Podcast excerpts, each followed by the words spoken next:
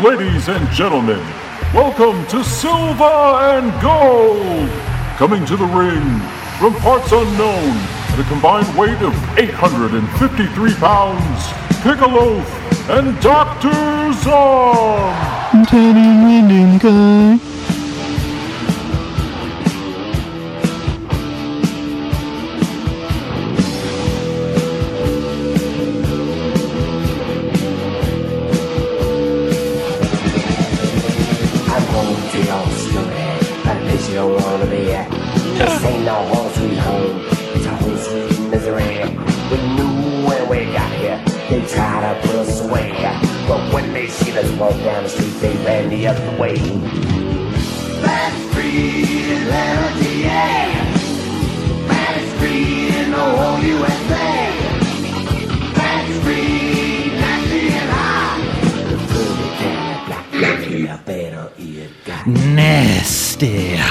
Hot. Welcome to Sylvan Gold, Daddy. Episode 111. I'm the loaf, and with me, Dr. Zom. Yay! We got Dr. some Zom. very, very special guests this week. We got Tanny from the state of Virginia, Hello. and we got Wendy from the Windy City. Hey, friends. Yeah. Is that Wendy City? Yes, the W E N D I city, baby. Uh, this week we're doing a couple of couple of horror picked by our guests. We're doing Rosemary's Baby from 1968. This is Tanny's choice. I was very confused of whose choice was whose.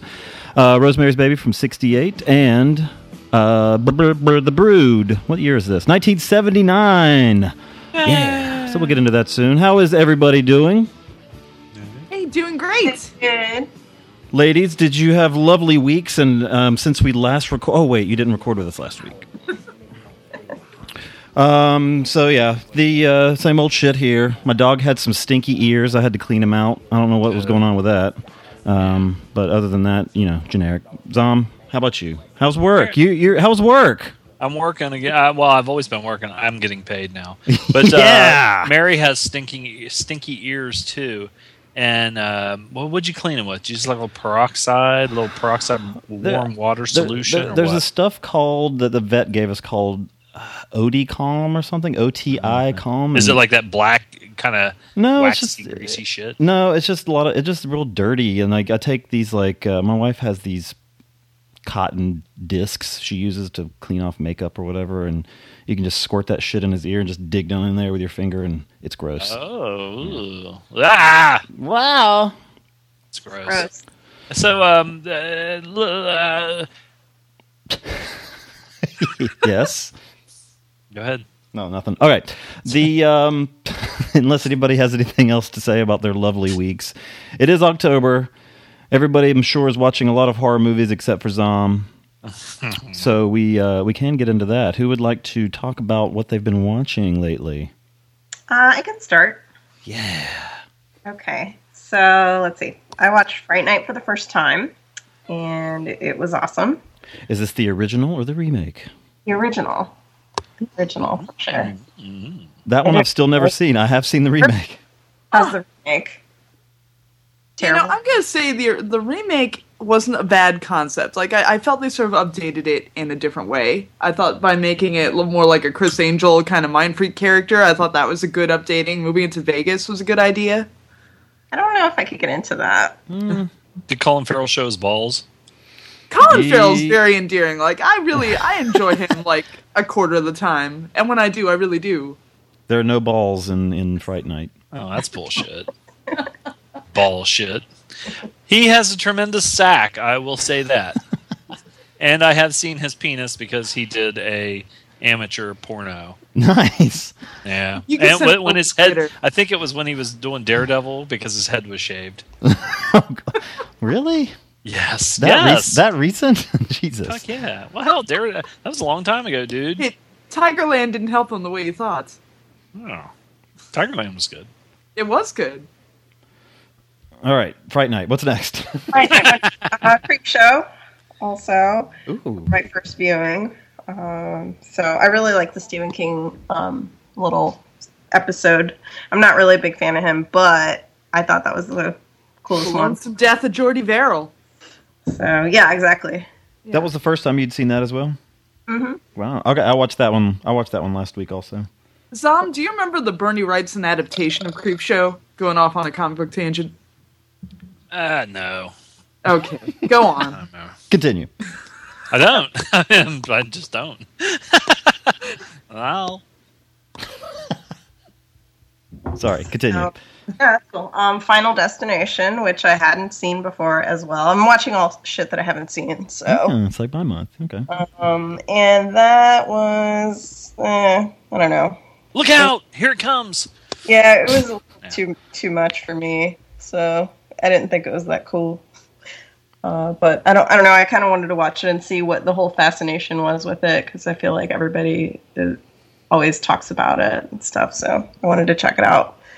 Um, then I watched Society, and that was really really funny and really really gross. So I don't know I didn't even know that one at all. It's a Yuzna. It's Brian Yuzna. That still doesn't mean anything. Oh God, we have two geeks on the show. Nerds. Nerds. The trivia on his IMDb though says he speaks fluent Spanish. You. You can't beat that. I think somebody else on this show speaks Spanish. I don't know who you're talking about. Neither. Oh, he did Bride of Reanimator, which I haven't seen. I think Yeah. somebody else on this Yeah. show animated a bride. Wait, what? That was you. And that's all I've been watching. So whoever wants to go next, go for it. Wendy. All right. So uh, obviously, I've had to do a lot of watching lately for the Trash Trio. So uh, I Check watched a little Paul Naschy film that you guys will hear me talking about soon. Doctor Jekyll versus the Werewolf. nice. Heard of that? nope, but you'll hear about it more. But uh, and also the other the other great movie I had to watch was Dog Lay Afternoon, the George Eastman written classic. Now you have a thing for George Eastman's giant schlong, right? Or just his entire frame. Everything about him is giant. Okay. Like sweat, everything. Like if you had a water glass full of his sweat, what would you do with it? I'd bathe. I'd There bathe in you it. I just I just dump it over my head and smear myself in it. Answer number one was drink, but you know, answer number two was bathe. Bathe. Where? And then uh, I watched uh, Brian De Palma's Dressed to Kill for the first time. Whoa. That was really good. Yeah, that's a great movie. Yeah, like that had some amazing set pieces in it. Like I love the whole sequence when she's going through the art gallery where, you know, it's just all the music and following it. It really you can see the Hitchcock influences, but it still really holds up. It holds up as a good movie now. And then on the less classy side, I saw they have all nine Hellraiser movies on instant. And I've only seen the first two, so I've decided to trudge through. I decided that's my, my Halloween objective is to trudge through all nine of these Hellraiser movies. Yeah, uh, from what I understand, they get worse and worse. I've only seen the first two, also. Oh my! Would yeah, it be weird if they actually got better? Like the first one was really shitty, but for some reason they made a sequel and it was like, wait a minute, that was a little bit better. and it just then kept they'd getting be better and Universal better. Soldier. Then they'd be like Universal Soldier. Yeah, well, you know what? Universal Soldier, the original, was was that a hit? But I mean, it was you know, it wasn't bad. Yeah, that one wasn't bad. The second one, Yeah, yeah, yeah. the and and the, the third one and the fourth are kind of a toss up. Anyway, back to Hellraiser. Yeah, back to Hellraiser. So I have yet to stay awake all through the fourth one. so that's where I'm at. Nice. Must be riveting. Fine. Yeah. I keep putting them on. I like to put on movies before I go to sleep that I don't. I have no fear of like falling asleep during. So, so the Hellraiser movies have fallen into my bedtime slot. Nice. So what what did, what did you think of the third Okay, and one? my since you- bedtime slot, is that a metaphor? Oh, we'll be talking more about bedtime slots during the brood. Ugh. Di- uh, so what did you think of the third one since you hadn't seen that one? Oh my gosh, it was yeah, that was That was another one of those movies where they had those inex- inexplicable ideas of what a club is, you know, like when they have Armored Saint playing at this goth club. the third one. Yeah, like that's the one where where the uh, the the club owner, party kid, art dealer happens to buy the box, thinking it's like a cool art piece, and of course it you know all falls in his face. Not good. Yeah. yeah. Well. can't win them all. Right? Right. Well, Um, you can't win. You can't win seven of them in this case. ooh, Yeah. You chose it. Now you wear it. yes. Okay. Uh, was that it? I'll wear it the way I wear Eastman sweat. Uh, oh, okay. So if you had to drink, had to drink a glass of sweat, Oh my! do you drink it cold or do you, do you drink it warm? Yeah. I'm gonna say you want to drink it warm. You want to gargle it like like salt waters. God, God. Some. Fucking vomit. Uh, do you throw it back in the glass from the from the warm sweat, or do And you then pour to the vomit some- all over your face. Yeah. Now that's a George movie. Eastman's vomit induced vomit. It's got the sweat written mixed right in. You know, I wonder what kind of person he was like in real life. You know, I wonder if he's like quiet or you know, Good order grand- pizza and watch Good WWF grandfather. wrestling. yeah, good grandfather. Yeah, can you imagine if your grandpa was George Eastman? He was a he was a he was a big Sammartino fan. Yeah, you walk in and he's like eating his own guts, sitting on the couch. Fucking weirdo. Uh, Zom, what did you watch this week? All right, I'm prepared. I could tell. I watched an Alfred Hitchcock movie Ooh, horror. directed by Alfred Hitchcock. uh, it's more suspense than horror. Ah, fuck. It uh, is 1942's Saboteur. And uh, this stars uh, Robert Cummings, not Robert Cumming, Robert Cummings, and uh, some other people that, you know, some old like movie stars because, you know, it's 1942. Uh, it's pretty good. It has, uh, you know, some sabotage, or as William Shatner would say, sabotage uh, in it. And uh, it's more or less uh, kind of a thriller with some World War II spies and trying to cause some trouble and frame Robert Cummings. Uh, next thing I watched is I click backwards and hopefully it'll go to where I want it to be. Uh, is a movie from 2013 directed by Nicolas Vin- Winding Refn called Only God Forgives. How many times is that to, now? trying to set a record on that one. Never, Uh, never. Hmm? Yeah, what? never enough. You can't watch it enough. Well, that and Drive and Pacific Rim are, you know, pretty much on a daily rotation. Uh, this is a pretty good movie. I liked it. you need to maybe you need to add uh, Prometheus back into the mix. It's been I a need while. the soundtrack to um, Only God Forgives because I fi- I have been finding myself listening to some of the songs, the karaoke I can songs. send it to you. I have it. There you go. That's illegal. Fucking- It's What? awesome too. I love Um, the soundtrack. I think that when it comes right down to it, that this movie, when you strip away all the bullshit, it's just a movie about karaoke. Um, let's see, kind of like the one with Huey Lewis and Gwyneth Paltrow, which I did not watch. I have, but I didn't. Uh, the next thing I watched was from 2013. It's directed by David M. Rosenthal, and it's a movie called A Single Shot with Sam Rockwell and his big butt. Uh, Jeffrey Wright. There's several people in here that, sh- that, or not several, but there's a couple that show up, and you're like, "Hey, wait a minute, that's so and so." Um, Sam Sam Rockwell does not show off his large butt in this. Does he but- dance? Does he dance No. at all? no, well, he doesn't dance. No, he's a redneck and he lives in West Virginia. And um, actually, it's pretty good. It's a new release and it's on iTunes, like a pre-release deal. You can rent it. Um, it's not bad. The only thing is, if you live here and you see that they do this a lot in movies where they kind of overdo the redneckery, like even the biggest rednecks that I know don't talk like the way that, that use the vernacular that they use. Uh, but it's all right. Sam Rockwell's good. I watched another Alfred Hitchcock movie. Don't say it's a horror movie because it's not. And it's 1953's I Confess and it's uh, stars Montgomery Clift, Anne Baxter, and Karl Malden.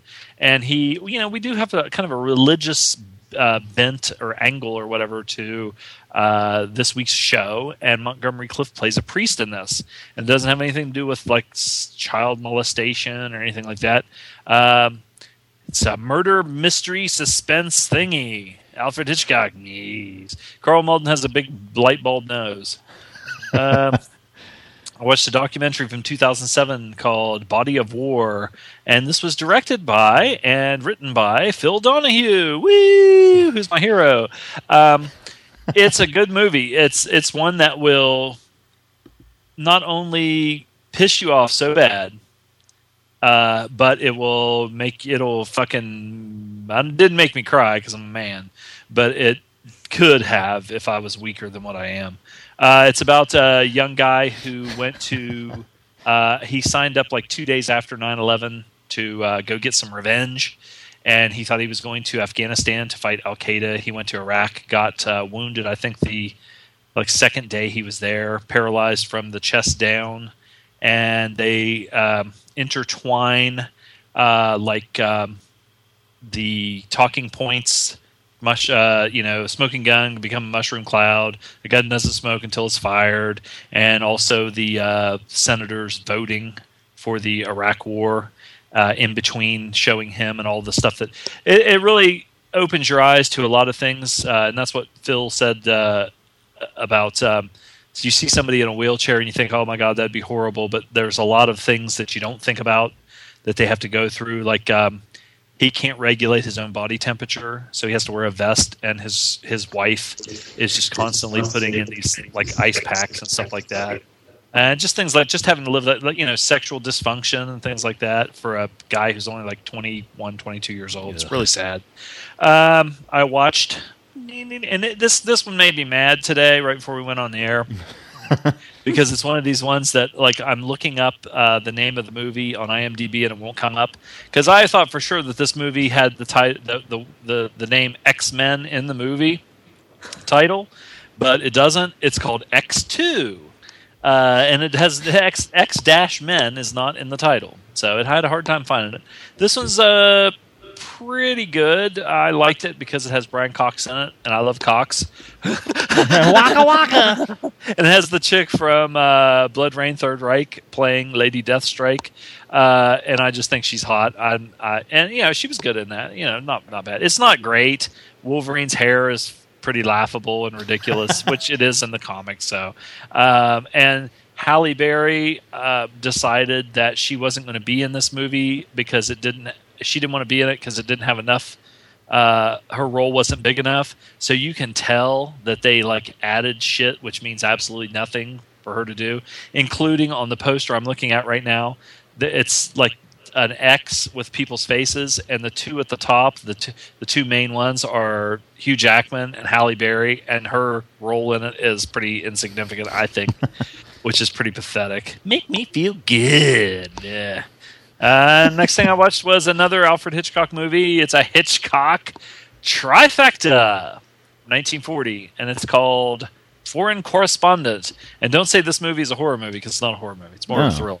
uh, it stars uh, Joel McCrea, who talks through his nose a lot, uh, and uh, Laraine Day and Herbert Marshall, who I have no idea who they are, but they're in the movie. Uh, this one was pretty good. um, it's kind of uh, yeah, like uh, some people were kind of starting to cause trouble in Europe before World War One or two, one or the other. I can't remember. That was the first one I watched. I went backwards, so I forget. But it's not bad. These uh these uh, old Hitchcock movies are not bad. He was uh he I think yeah pretty good. He good guy. He's kind of a jerk actually. But did anybody see that movie the with uh Anthony Hopkins? Yeah, it was all, it was all right. It wasn't very good. Eh, it was kind of boring. Well, there you go. Honestly, I don't even know. Honestly, I don't even remember if I finished it. I think I might have skipped the last twenty minutes or so. My wife was watching it, and I might have left the room.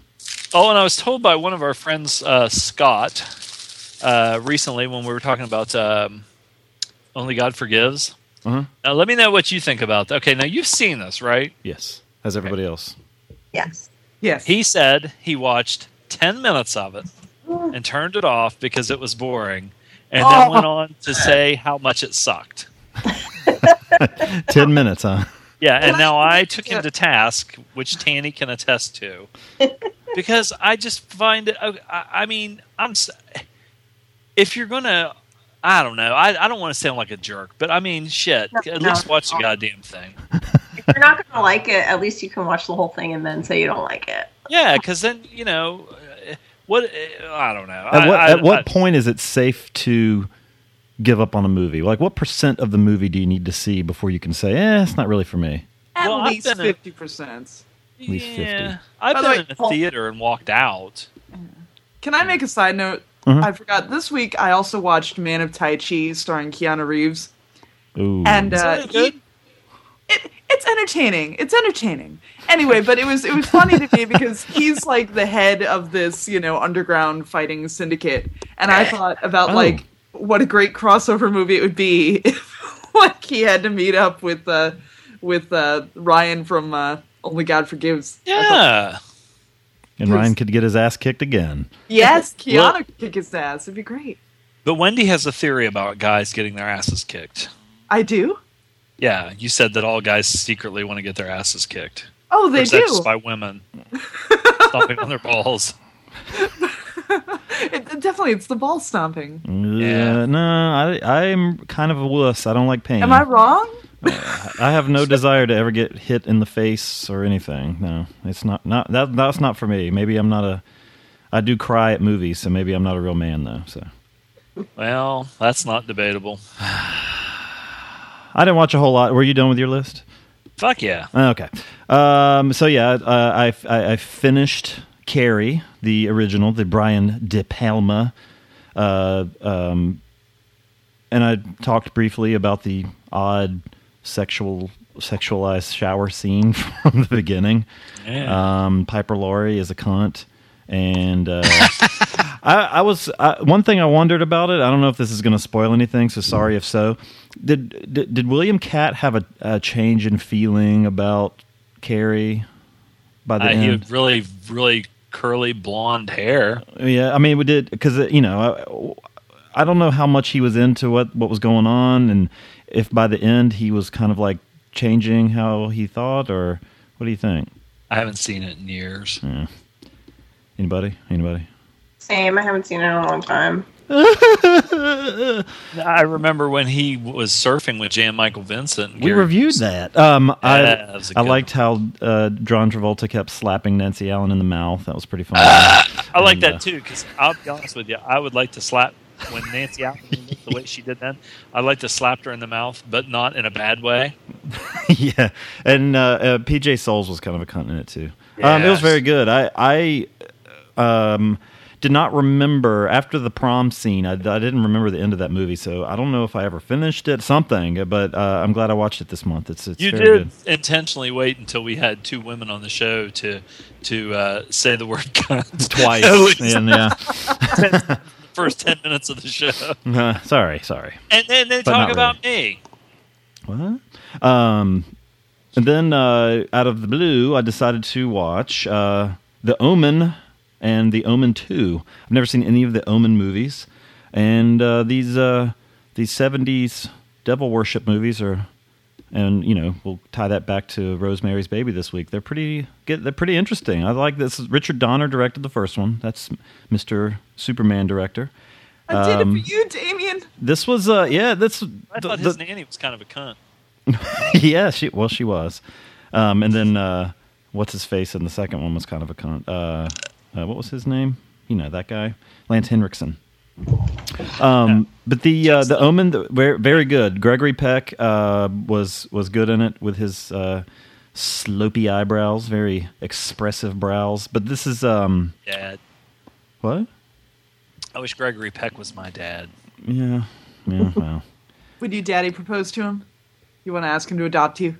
He might not be alive anymore. Not now. I'd be close now.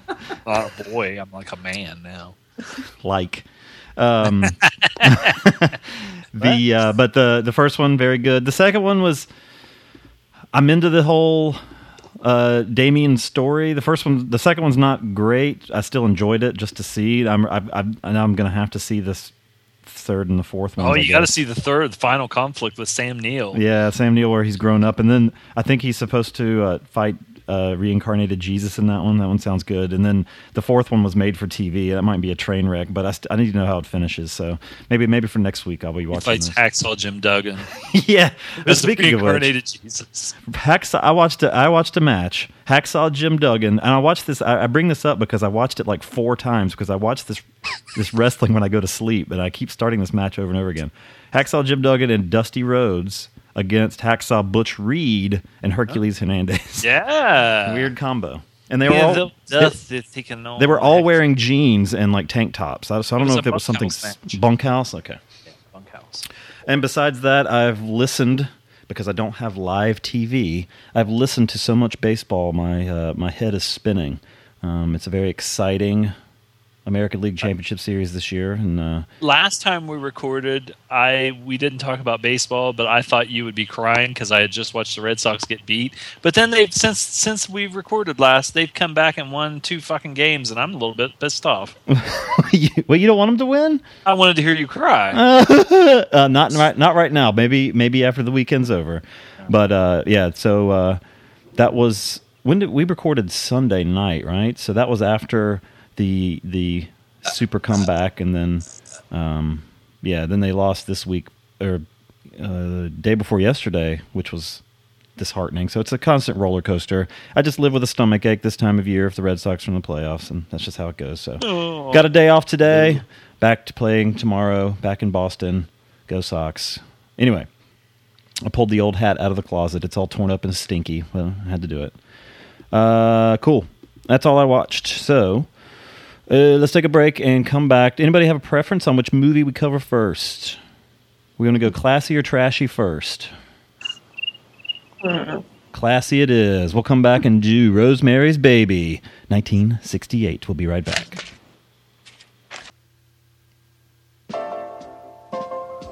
Hi, this is famous Hollywood producer Robert Evans.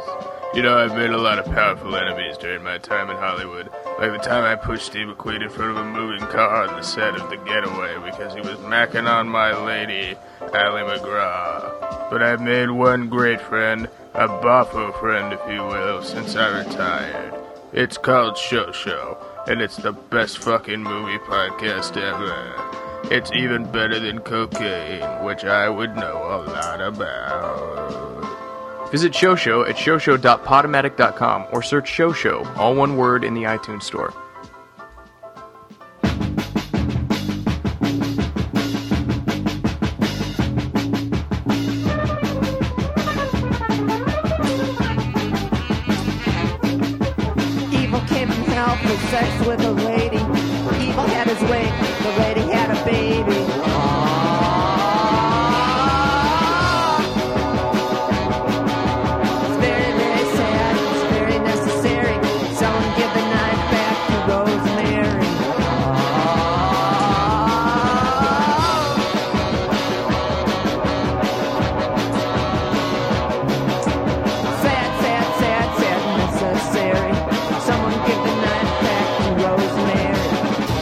Right, Rosemary's Baby, 68.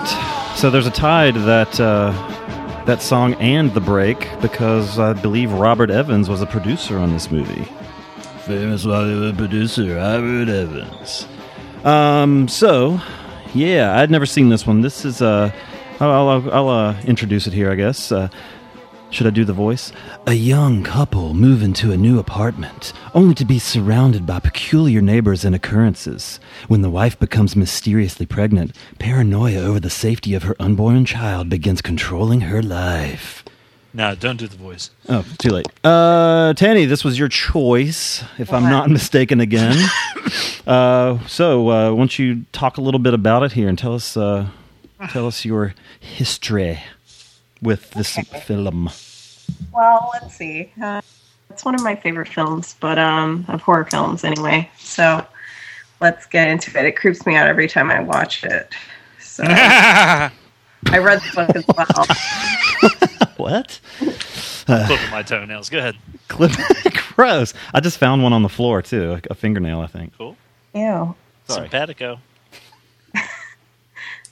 But the book is pretty similar to it, and um, I don't know if anyone has read it. It's by Ira Levine, and that's the same person that wrote Stepford Wives and a bunch of other shit, I guess. I don't. I don't read a lot, so uh, if odds are I've never read the book, read the book that based on anything. So, and, and it's not not that I don't like reading. It's just that I'm so slow at it. I fucking take forever, and I end up giving up on books. And yeah, Well, it's like anything else. The more you do it, the faster you'll get. yeah. It's an easy read, actually. It's he, he's not like a complicated writer, Hmm. so I recommend it. But so anyway, uh, let's see. So we start off the movie with them um, visiting the apartment that they're trying to get, which is actually the famous Dakota Apartments in New York, um, where like John Lennon got shot and a Oh. bunch of people live and stuff like that. Yeah. So I don't know. Now, was it was the was this filmed on location or was that a set that you would see the? On location. Oh, okay.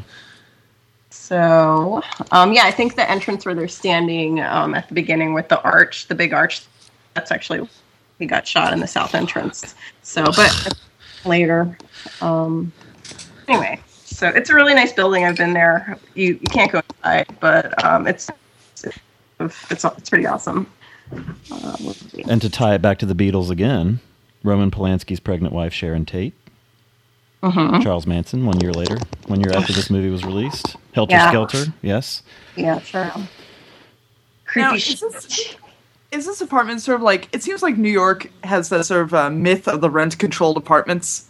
You know, like it seems like apparently in the '70s or something, you could get a huge place for a cheap rate and then keep it all through the rest of your life. I've never heard of this in any other city.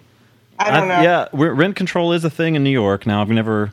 I, I think like I don't know if it's still as the the situation because usually now when I think when that happens is corporations or big whatever you know people with money end up buying up the places so, so they can hike up the rent themselves. But Well, that's why John Lennon was secretly killed to get out of his contract. I want your apartment.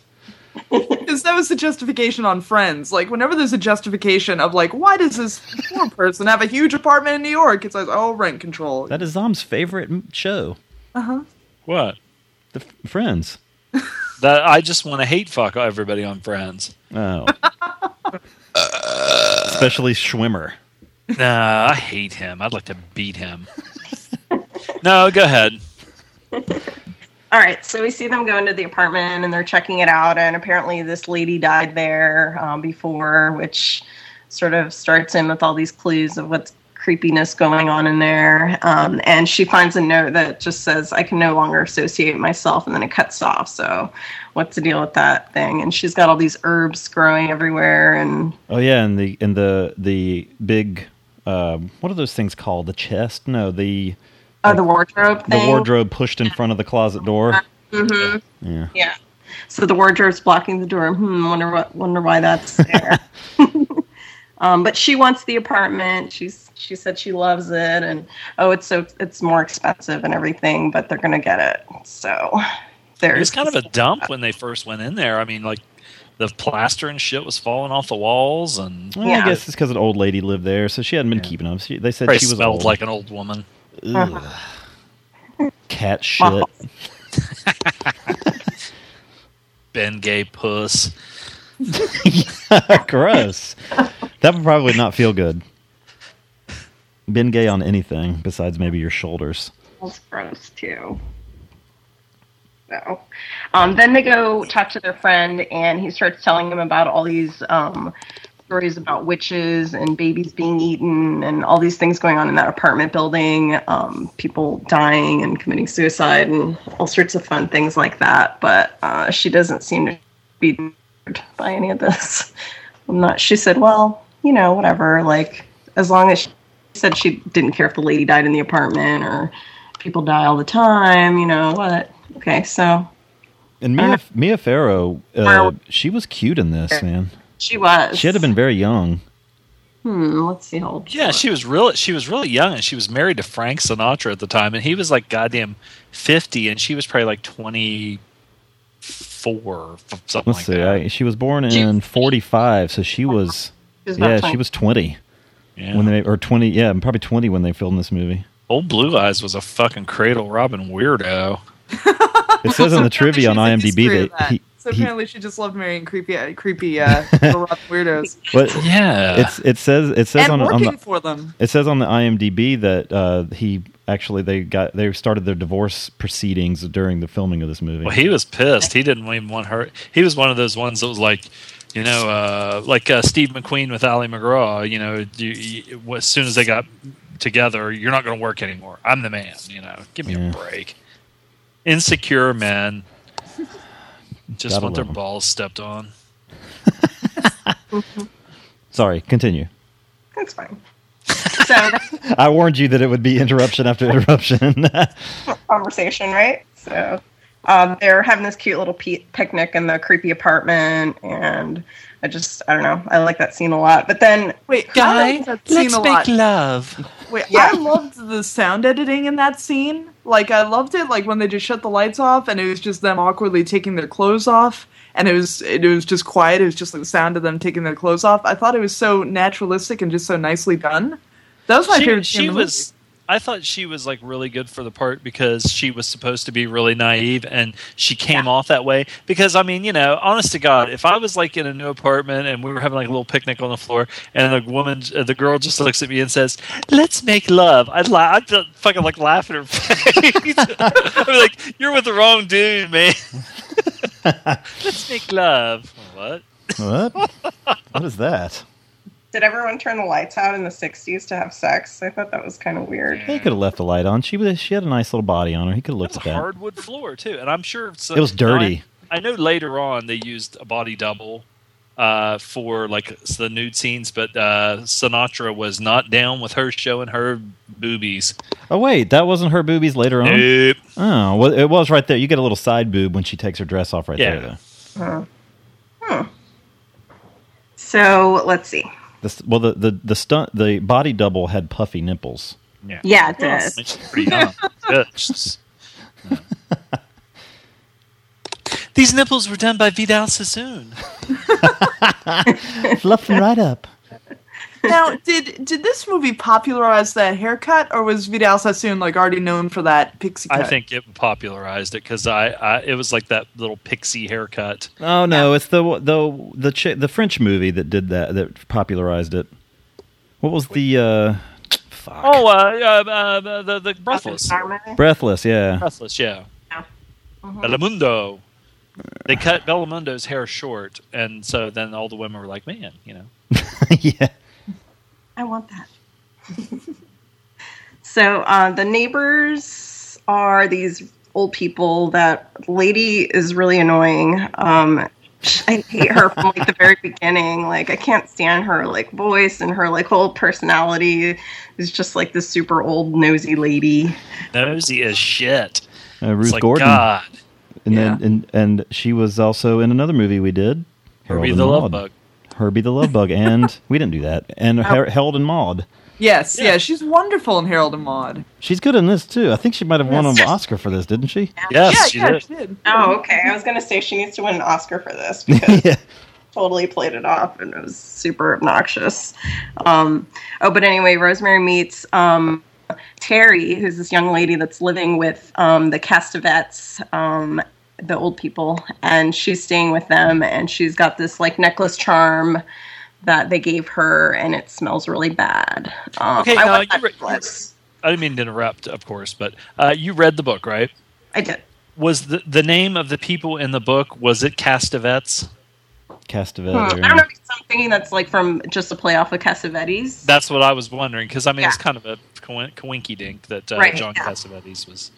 So if it, if they would have picked Robert Redford, who they wanted to start with, instead of John Cassavetes, it would have been like before. Board Reds.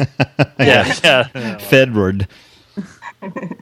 See, I feel like Cassavetes was such a perfect pick for this because he was he played it off kind of skeevy. I think I don't think Robert Redford. I think we associate Well, Robert Redford as being too I classy. think that they said something like that that Roman or not Roman guy was supposed to be like this really handsome, you know, actor or whatever. And Cassavetes, I thought he was good, but I also think I read that or well, okay, I'm going to confess something to you right now. Listen, I brought the criteria, bought the criterion of this in. Uh, I don't know if it was Cincinnati or if it was in Indianapolis or whatever. And they have a really cool uh, featurette on the extras where they talk about the making of the movie. And for some reason, I'm thinking that I either read or saw it on there that they thought that Cassavetes was a little too old to play the part um, for for you know to He definitely looked older than her. I mean, he definitely. I was gonna say he's definitely way older than she is. Yeah. See, But but, then I again, got that's the impression that I got is like because he was always this sort of floundering actor, like he has that air of desperation. He could be an older guy, you know, because clearly he has a resume back, backed up. As as she reminds everyone, he was in Never Trust an Albatross. Yeah, and she likes older men, so maybe they were just kind of playing off that. Yeah. yes. So mm-hmm. I think if Robert Redford, if Robert Redford had had the role, like you couldn't believe, like how is this guy not made it? You know, I feel like you, you needed a guy who you could believe was a failing actor. Yeah, who wouldn't fuck Robert Redford? I mean, Yeah. even now he's an old man. Yeah, Satan would fuck Robert Redford. Oh, Spoiler alert. ass. Oh, wait. Wow. Oh, God. So yeah, I don't know. I don't think I don't know. His, his look doesn't do it for me. I feel like he's fucking sleazy and creepy looking. So I don't. I think he's super. I think he's super handsome in his his improvised. Yeah, but you want to drink George Eastman's sweat too. So I think we've already established that. that I know taste. That's fine. Yeah, yeah. And again, maybe it's, just the, maybe it's just the character in the movie that. And you're talking about Woody Allen and fucking Frank Sinatra. yeah, but I'll drink George Eastman's sweat. And John Cassavetes is fucking. No, you know this. I I really think that. Um, the, I always remember Cassavetes from you know his the shit that he directed and, and also that he started.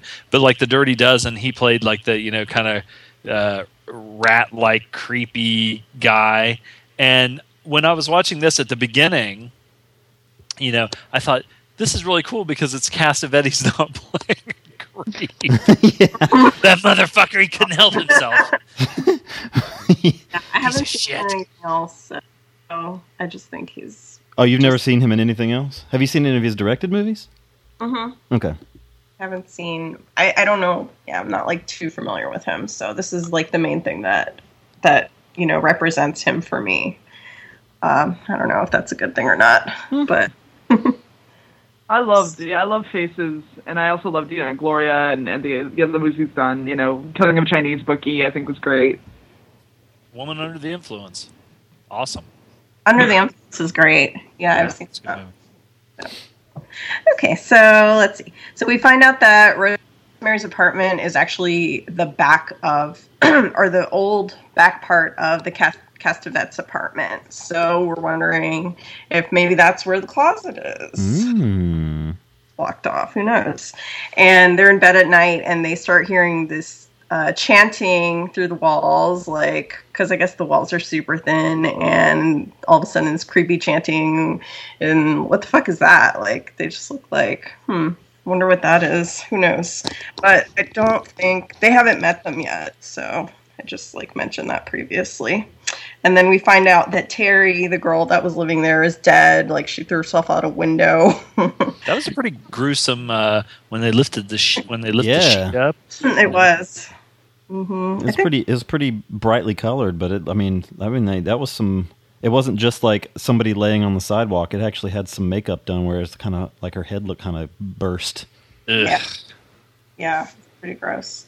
And then Roman, the old dude, comes up and he's like, "Has there been an accident?" And obviously, like he knew something was going to happen. So Now let's talk about R- Roman and and his and Minnie. Uh, Roman definitely was a fashion uh, uh, plate. I mean, he was always dressed like you know how an old man dresses to the nines. Yeah. They make you might laugh at how they dress, but he was always like matching shirt, tie, and a little ascot or something. You know. but no, I think they based his character on Aleister Crowley. I'm pretty hmm. sure. I've read that like a million times, so I shouldn't even say I think because I know they did. as you know, He was born close to here. That actor, Sidney Blackmer. Born in 1895, by the way. Did he suppress the? Did he fight to suppress the black vote? I he lived right through that, so Yeah.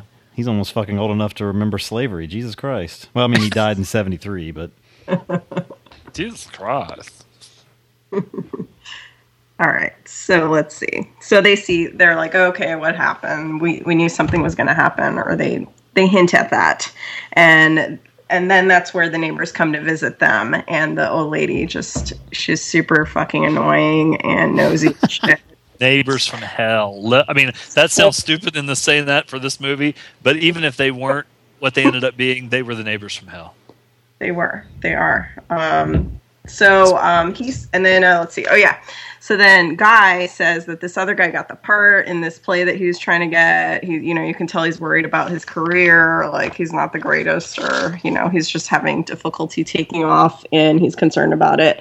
Um, and the Minnie invites Rosemary to go over and have dinner with them, and she really doesn't want to, but she's, you know, she talks her into it, and she tells Guy when he gets there, and he like, I really don't want to go over there. What the hell? Um, but they go over there and have dinner with them. Um, and Minnie's wearing this beautiful dress of like four different neon colors, like, swirly psychedelic 60s style. Um, and, um, you know, they go over there. I, I kind of liked the the like the the stuff that Rosemary wore, like the little mini skirt dresses that are kind of like the. I, I thought they were cute. I mean, even now. I mean, but yeah, like, they're cute. Yeah. I'm totally. glad Minnie wasn't wearing anything like that. But I did like Minnie's pink apron. I liked her neon pink apron. Oh yeah, she was a very they're a lovely. sweet couple. That's for sure. Um, so Roman is super interested in Guy. He's asking him a million questions about his work, and he starts like bashing religion and stuff like that. And Rosemary says she's Catholic.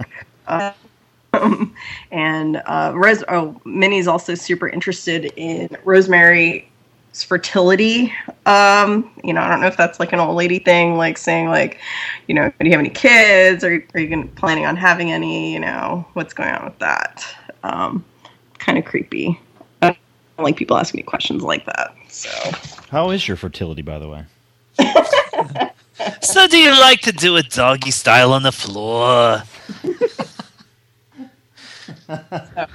yeah, I don't know. I mean, I don't know if that's normal like chatter or who knows. I Well, you know, the older you get, you just I think that from like my grandparents and my older relatives, you just Yeah. let lose all inhibitions, or or you you don't you just don't get. I wonder sometimes if they actually don't give a shit that they're being rude and making you uncomfortable, or they they are doing it and getting their jollies by doing it. Well, well I, I went. I went to have uh, one of my roommates in college. I went to have dinner at a, uh, lo- a local retirement home with his grandparents, and um, while we were walking to dinner, um, his She grandmother. I- what? She grabbed my nuts, and it's like she didn't even care. No, she was saying that um, she was saying something about go, you know, something about the grocery store. She wasn't. She was talking to her husband, um, and I was walking with my friend behind them, maybe like ten feet behind, and she said something about the colored boy that bags groceries at the grocery store, and I lean over and whisper. I was like, "Colored," and she stops. And she turns around and she's like, "Oh, I'm old. It's okay if I say things like that." You should just heard some of the stuff my grandma said. Creak, creak, creak. So then all of a sudden, Guy is super interested in going to people's house to chit chat and whatnot. And Rosemary's like, "Why the fuck are you going over there?" Like, Yeah, because he didn't even like want anything to do with them at first. He was normal. Yeah. He was like, "These these are the neighbors from hell. Let's not start talking to them." And then all of a sudden, he's like, "I gotta go tell Guy Yeah. and Minnie. I Like- gotta, you know." acting all weird, like, "Oh, I have to go over there again and like talk to him." And he's super interesting. And she's like, "Okay, what what the fuck is all that about?" So maybe there's something going on there. Um, and Minnie comes over again. And, and she gives Rosemary a beautiful gift that is the necklace that Terry was wearing. that was probably all covered in blood. Yeah, and that's kind of creepy. My question Yeah. was: Do you think she had a drawer full of these necklaces, or do you think she should just like wipe the blood off? And they and it smelled like shit. Yeah, it smells. It smells like shit too. The tannis root, which is in there, or whatever the hell that is, that's Wait a trying minute. Is guess that to spill where on you get? Is that where we get Tanny from? Is that short for Tanis? I don't smell. what was that pause? Wait a minute. Uh, uh, I don't smell bad anyway, so I don't think so. But, You don't uh, think you smell bad, or you don't think that's where it comes from? I don't know. All right, all right. See. Is it real? I'm, I'm trying to find out if it's real. I don't think it is. Maybe it is. Um, okay, so sorry. Okay. I'll look it up. So ahead. She gives her, yeah, go ahead and look that up. She's wearing the necklace now, or she doesn't want to wear it. She's like, this shit stinks. Um, I'm not going to wear it. Um, and then Guy comes back. Okay, so then Guy gets the part. And the reason that he gets a part is because the other dude sud- all of a sudden went blind. And we don't know how that happened at all. So Masturbated too much. kind of creepy. Um, maybe that's why. It is fictional, and it is also the name of a local uh, uh, merchandising company here in my town, Tannis Root Productions. Do they suppress the black vote? I hope so. I mean, Of what? Tannis Root Productions. Tannis Root Productions Oh, makes just like a T-shirts, screen printing stuff. Yeah. Oh, okay, here it is. I see it. Oh, they're a fan of Rosemary's Baby. So, hmm. all right. So let's see. Oh, okay. She, Minnie brings over a dessert for them one day. It's like a thing, uh, moose or mouse, as she called it, and uh, she doesn't want to eat it, or she starts eating it, and she's like, "Oh, this is good," and then she said, "Have a taste," and guy's like, "No." No wonder taste. Eat it, eat it. And she's like, What the fuck, dude? Like, I don't want to eat this shit. And so he gets all pissed at her. He's you know, he he's you know, what the fuck is going on here? Like he's starting to act like a total dick and it's weird. And then later on we see that he didn't really eat it. He put it into a napkin. Um, and then she faints. Well, she puts it into the napkin, but she eats enough of it though. But I, I don't think I don't know that his. I think he I think he, he might have been in on this whole thing by then. Oh yeah, absolutely. Of course he's in on it. Um, so maybe his didn't have anything in it. You think? Probably Yeah. not. Yeah. He didn't So- get Satan roofied. Yeah. so she passes out, and then there's this weird dream sequence um, with her being on a boat, laying on a boat, and there's all these people around, like a party, and ro- uh, guys start like stripping off her clothes, and then we're in an old person orgy. I really. He- I, I. He shoots that dream, the dream sequence stuff so well. I mean, Yeah. it feels so weird and creepy. And you know how, like in a dream where uh, things that make no sense whatsoever seem like they do, and people the way they talk d- it doesn't match up. It, it was so that was just kind of like an unnerving It, kind of. A it thing. reminded me of the scenes in uh, his movie Repulsion too. Like, because Yeah. there's a lot of weird scenes like that in that movie as well, where he would, where the um, Catherine Deneuve would, uh, you know, kind of have these weird freak out moments, and you weren't sure if it was a dream or hallucination or what. And that that was, uh, I like the way he does those type type of scenes. Yeah. Can I ask, was there a symbolism to the fact that it was on a boat? I think it's because she was dizzy. Okay. Because maybe she was feeling like she was floating around or something like that. Um, but Maybe it also was L- L. Ron Kenny Hubbard's boat. the. L. Ron Hubbard's. Yeah, him and Jack Parsons. Okay, so then there's the old sword, which was really gross. Um, you know, didn't really need to see that, but we see that she's getting raped by Satan, and um, she kind of thinks that she's waking up, and It Minnie's wasn't like, Satan. It was George Eastman. Didn't could you tell by the hands? I like when the thing is like fucking her, and it's on top of her, and it's got like its hand on the side of her face, and her head's turned sideways, and somebody's like asking her questions, and they're like, "Do you need anything?" Oh no, it's okay, and you can just see her like rocking back and forth. This monster's so fucking gross. shit out of her. Yeah. I guess that's not a spoiler. We can. Oh yeah, well, I mean, I guess we're spoiling the whole thing. No, we, we, we don't have to spoil the whole thing. We can. And then the next morning, she wakes up. She's got all these scratches on her, and she's like, "What's going on?" And Okay, guy, I have to I have to say something. Now this is just from a guy perspective. okay, and that's no pun intended because his name is Uh-huh. Guy.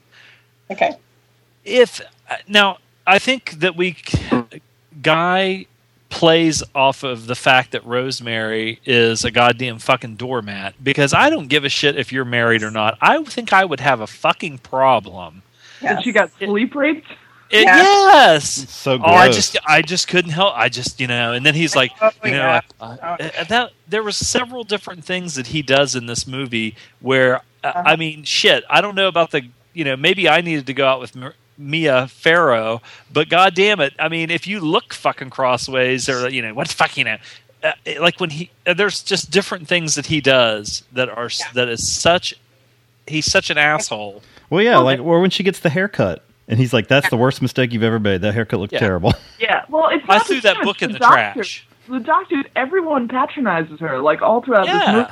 Like nobody trusts her intelligence at all. She's coddled like a little girl, which I feel is also kind of the purpose of like her pigtails and the the yeah, dress. that's I part feel of the- yeah, part of her look and her character is that she's like innocent and. you But I mean, seriously, I mean, if it, if I I wouldn't give a shit. I mean, like I said, I mean, I'm a dude, but just from her perspective, even if it was your husband and you were sick, you passed out, and then you wake up the next morning and he admits, "Oh yeah, I climbed on top of you and fucked you." It was kind of sexy in a in a necrophiliac kind of.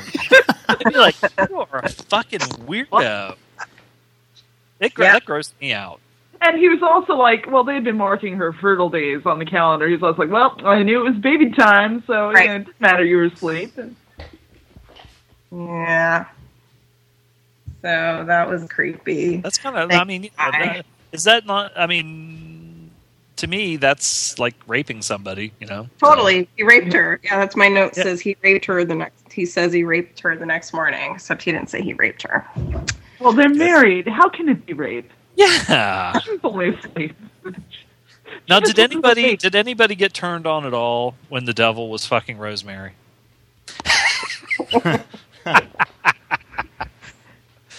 anybody? Anybody? Oh yeah.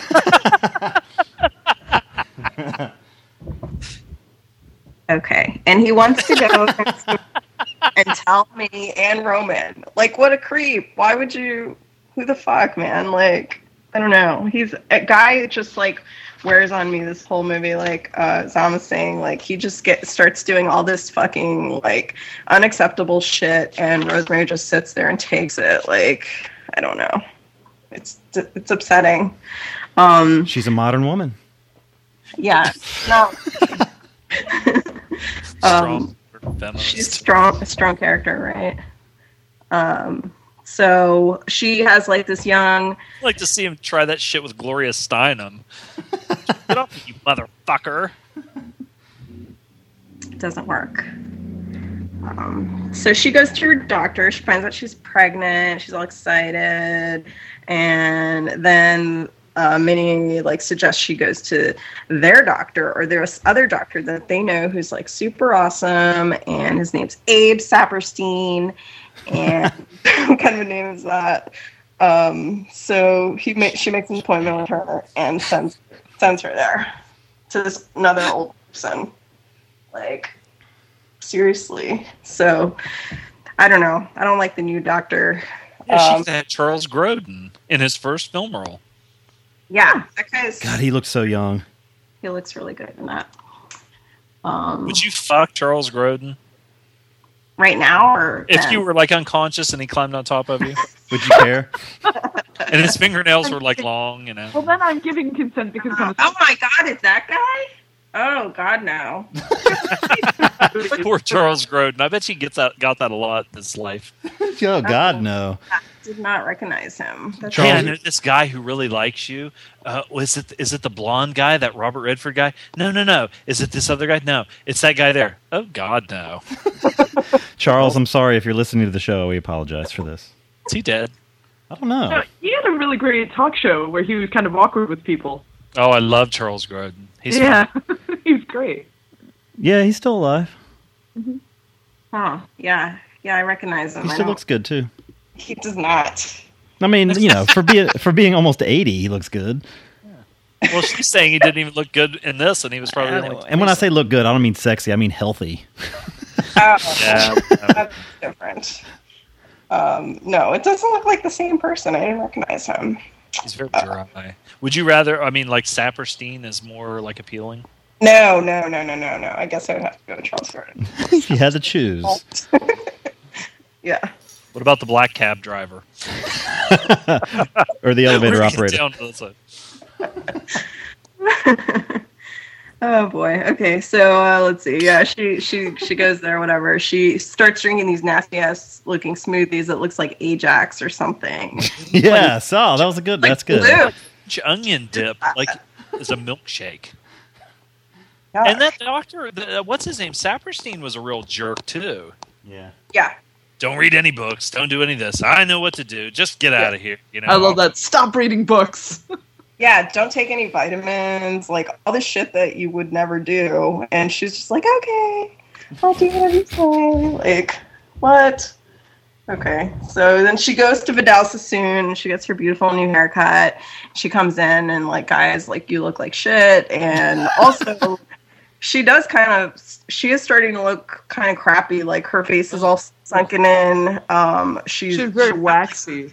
Yeah, she looks very bad, and I So think it's w- because of smoothies. Was that all? Was that all makeup, or did she really lose weight for the role? I think she I lost think she was always like really like a weight. She's actually really tiny. Yeah. For some reason, when I look up pictures of Charles Grodin, there's pictures of uh, of Michael Cera with a mustache mixed in. Not even close. Not Yeah. even close.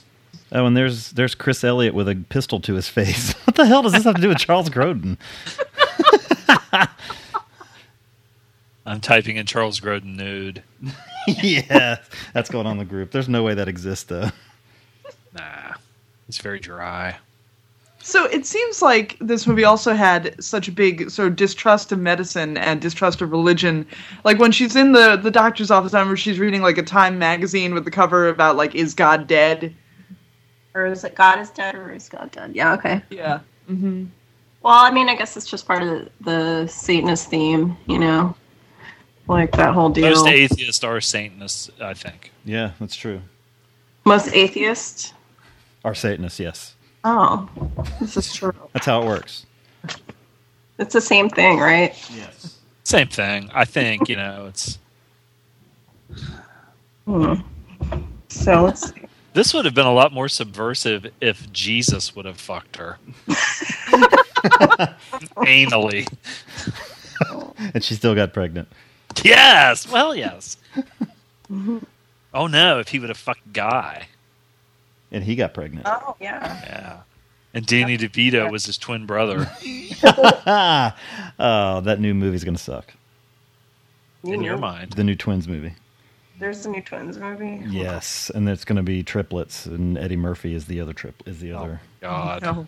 Barf. Yeah, yeah. Are you serious? I yeah, I'm serious. Look it up. It's bad. so I mean, th- now uh, just from just this is just an opinion question because I have some friends who like totally are you know if a if a girl has or a woman has short hair they're like Ew, you know oh she'd look hot if she had long hair but I I don't like that short. Did you think that that that her, the the Vidal Sassoon hairstyle was flattering to her? She looked good with it. Um, I, I think she looks better. Mia Farrow in general looks better with shorter hair, or at least did when and it's supposed to have Well, I think when hair. she was first discovered on Peyton Place, she had like really like probably like hair down to like the middle of her back or something like. So it was kind of scan not scandalous, but you know it was really a big thing when she was in this and she got all her hair cut off. Well, I think you definitely need to have the face that holds it. You know, you definitely have a certain type of face, and she's very wayfish and she's very boyish. So, Well, I no, think- and, and I think too. Uh, at first, when like Tanny said at first, when she does get her haircut, she's really drawn, she's really pasty, and they make her look like shit. But then when later on, when she starts becoming more healthy and you know gets her gets the glow, Yeah, once the um once the hair starts growing in, I think it looks really good. Um, Yeah. But at first, when it's cut, it's like a little bit too short for my taste. But I think once it grows in a little bit, it, it looks awesome.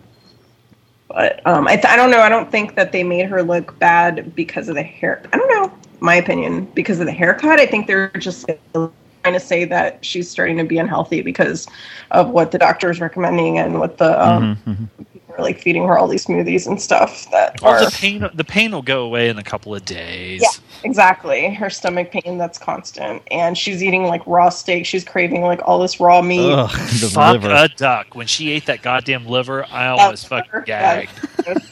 And they said she really did that. It was like raw liver, and she Really? fucking Yeah. she ate it. into Yeah. That's gross. And that steak, Jesus Christ! What? Yeah. Why? Why even fuck throw it in Turn- the goddamn pan? Yeah, they couldn't. It couldn't have been hot at all. It was in there for Just- like two seconds. The top and bottom got a little bit brown, and man, she was scarfing that shit down. Yeah, she definitely ate that. All right. So then um, Hutch comes over, which is their friend, and he starts, you know, telling her she looks really bad for being pregnant. She's lo- she's lost too much weight. She just looks really crappy. Um, and she's telling him that it's normal. That the doctors are telling her she's fine, or the doctor, I guess. Um, so she doesn't seem to be worried about it, but he's concerned.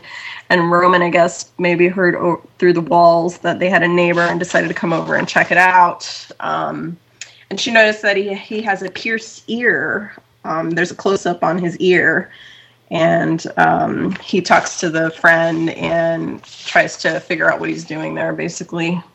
So, and then he leaves early, and I think this is the reason he left early was because he could steal steal one of his um, possessions.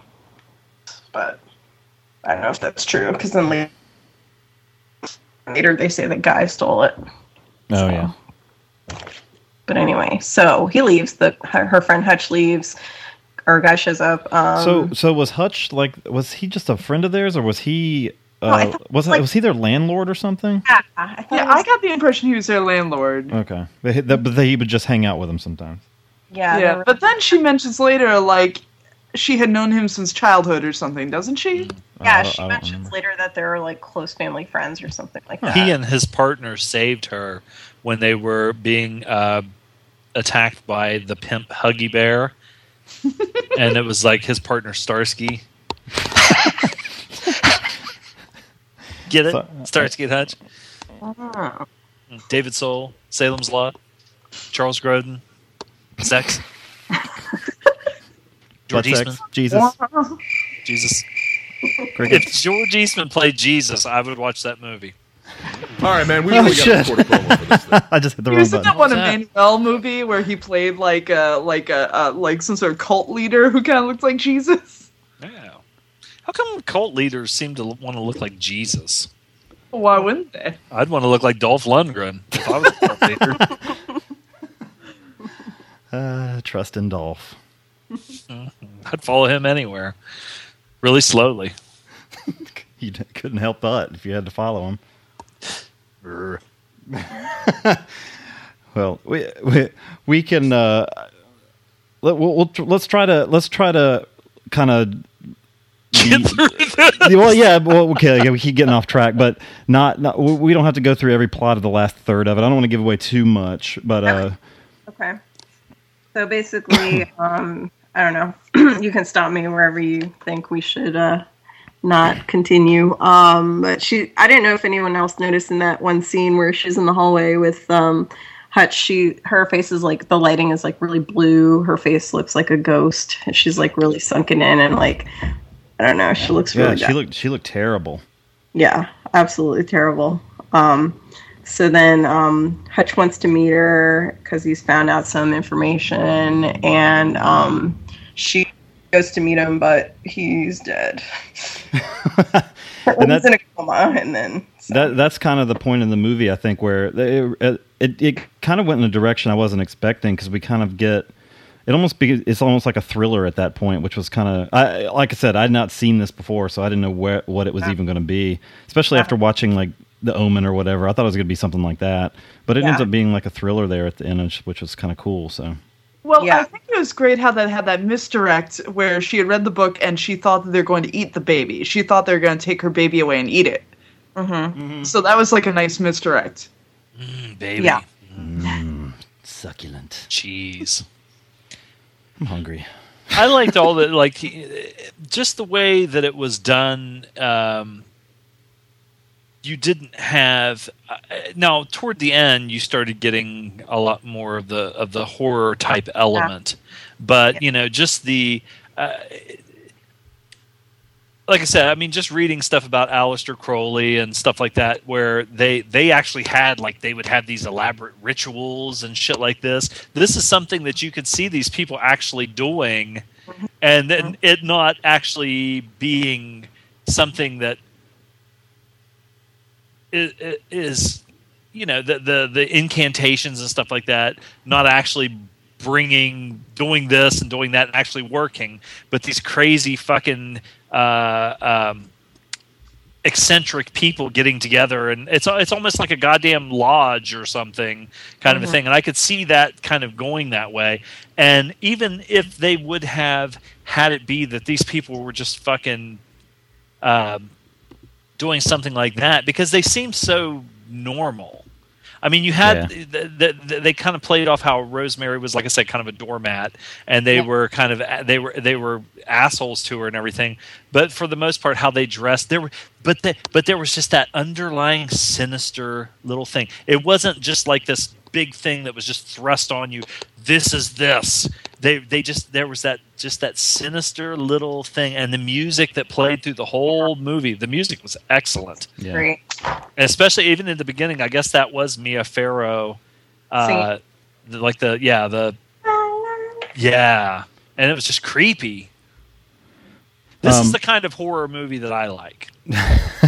Well, does anybody Seriously, else I mean- want to throw anything in here? So because we don't want to we don't want to spoil the end, so we can. Uh, anybody? Anything else? I don't know. I think she should have left, but I guess Well, she did. She she, She tried. Tried Yeah. to. she tried, and that's where, like, actually, that's my my part where I feel like that's real horror for me is when like you're looking like a crazy person and nobody believes you. Yeah, it's almost like this is this is kind of is like a conspiracy. Yeah, yeah, like you completely. know, Kafka esque, where uh, there's there's this over this far reaching conspiracy, and even when she does say, "Um, you know, I'm getting the fuck out of here," you know, Yeah. first of all, the way they shoot it, um, she's like. Everybody, you know, is that person one of them? Is this person? Is that, you Mhm. know, and you get that feeling of like, you know, paranoia. Yeah, completely. And even you know when he was talking about like post uh, partum depression and stuff like that or whatever, um, it it would make you think. I mean, in in a similar situation, that if you were in the same situation that she was in, uh, am I crazy? Am I losing my mind? And if someone is crazy, do they, you know, they're not going to think, you know, oh, I'm just, I'm nuts. I'm losing my my perspective. I'm losing, uh, you know, reality. I'm delusional. They're thinking this shit's real. So Yeah. you have that kind of thing too going on, and and they specifically picked. I think um, they said they wanted to pick uh, older actors that were um, that just k- kind of had a certain look. Uh, I know in one part, this was like a trivia part. She calls uh, the actor that the blind guy, the guy that goes blind. she calls him. Yeah, and they they uh, Polanski did a little thing to to get this reaction from Mia Farrow while she's talking on the phone. The the person that was playing the the blind actor was Tony Curtis. And she knew Tony Curtis, but she didn't know that he was going to be in the movie. She didn't know he was going to do the voice. And so when she picked up the phone, she didn't. It, you could tell that she kind of recognized the voice, but she wasn't sure who it was. And I didn't know that until just the other day. And I was like, oh. And then when I was watching, I was like, that is fucking Tony Curtis. You. That's you really Roman fun. Polanski. Anybody else have anything? We can go. We can rate it if if nobody wants to add anything else. Sure. Tanny, well, you said it's one of your favorites. So what did you, what, what how would you rate this? We we do in case you didn't know, we rate just like the Gentleman's Guide. We do one to ten, um, but we don't do the whole like you know you can talk about your favorite scene or you know highlights for Oh, you, but yeah, yeah, gotcha. Okay. we don't do MVT and all that. Okay. Well, I'll give it an eight and a half. Eight point five, nice. Uh, Zom, what did you think? I give it a nine. I love this movie, and when I and I I had seen it when I was a lot younger, and but when I bought that Criterion, and I and you know, it, first of all, it looks really great, but all the stuff that was you know the the uh, the added on featurette and stuff like that was really good. It's worth I'm picking up. That. But- it sounds awesome. All the like extra like commentary and stuff like that. hmm Wendy. I give it an eight. Okay. Is there is there any uh, it, your your score's a little lower? Is there anything you Oh. didn't like? Oh no, I mean I think it's beautifully shot. Like I said, I really love the sound editing. I think it's you know I think it's great, and but I just you know I just like to be be more reserved maybe. Sure, sure. And I honestly, I watched this at the right time. I posted on Twitter this morning that I think uh, it's it seems like that my uh, my my movie watching has moved to the morning. I used to be I'm still a night person, but for some reason I get up in the morning, I can make coffee and the movie uh, movies I watch I'll just have a better reaction to and this this was that case. I watched it this morning and it, I thought it was great. I give it a 9 also. Um, this was really good. So and uh, I, I I'm not let down ever by Polanski movies. I haven't, I haven't seen a ton, but every one that I see, I I'm really get into. Yeah. So, um, but this is this is this is good shit. So He knows how to shoot creepy. That's yeah, for he sure. does. Also, I really like the recurring motif of using Beethoven's Für Elise in the background a lot. Mm-hmm. Oh yeah, like playing. You can hear it playing in other rooms and stuff. Yeah. Mm-hmm. Yeah. Awesome. That's great scores all around. So we'll see how the next one fares. We'll be right back with with a review of The Brood. We'll be right back. All right, man, we really got to record a promo for this thing. Shouldn't we write a script for this? Ah, fuck it, man. We'll do it live. Hey, folks, this is El Goro. And this is the Cancer Man. And we are the hosts of Talk Without Rhythm. the only podcast that will not attract the worm. That really doesn't explain what we do. Well, we watch two movies a week, we review them, we bullshit, and sometimes we say something funny. Yeah, but most of the time we just piss people off. Well, the American film viewing public can't handle most of what we have to say. But if you think you can, you can find us on iTunes if you do a search for Talk Without Rhythm. You could also find us on our website, twrpodcast.blogspot.com, baby. Deuces.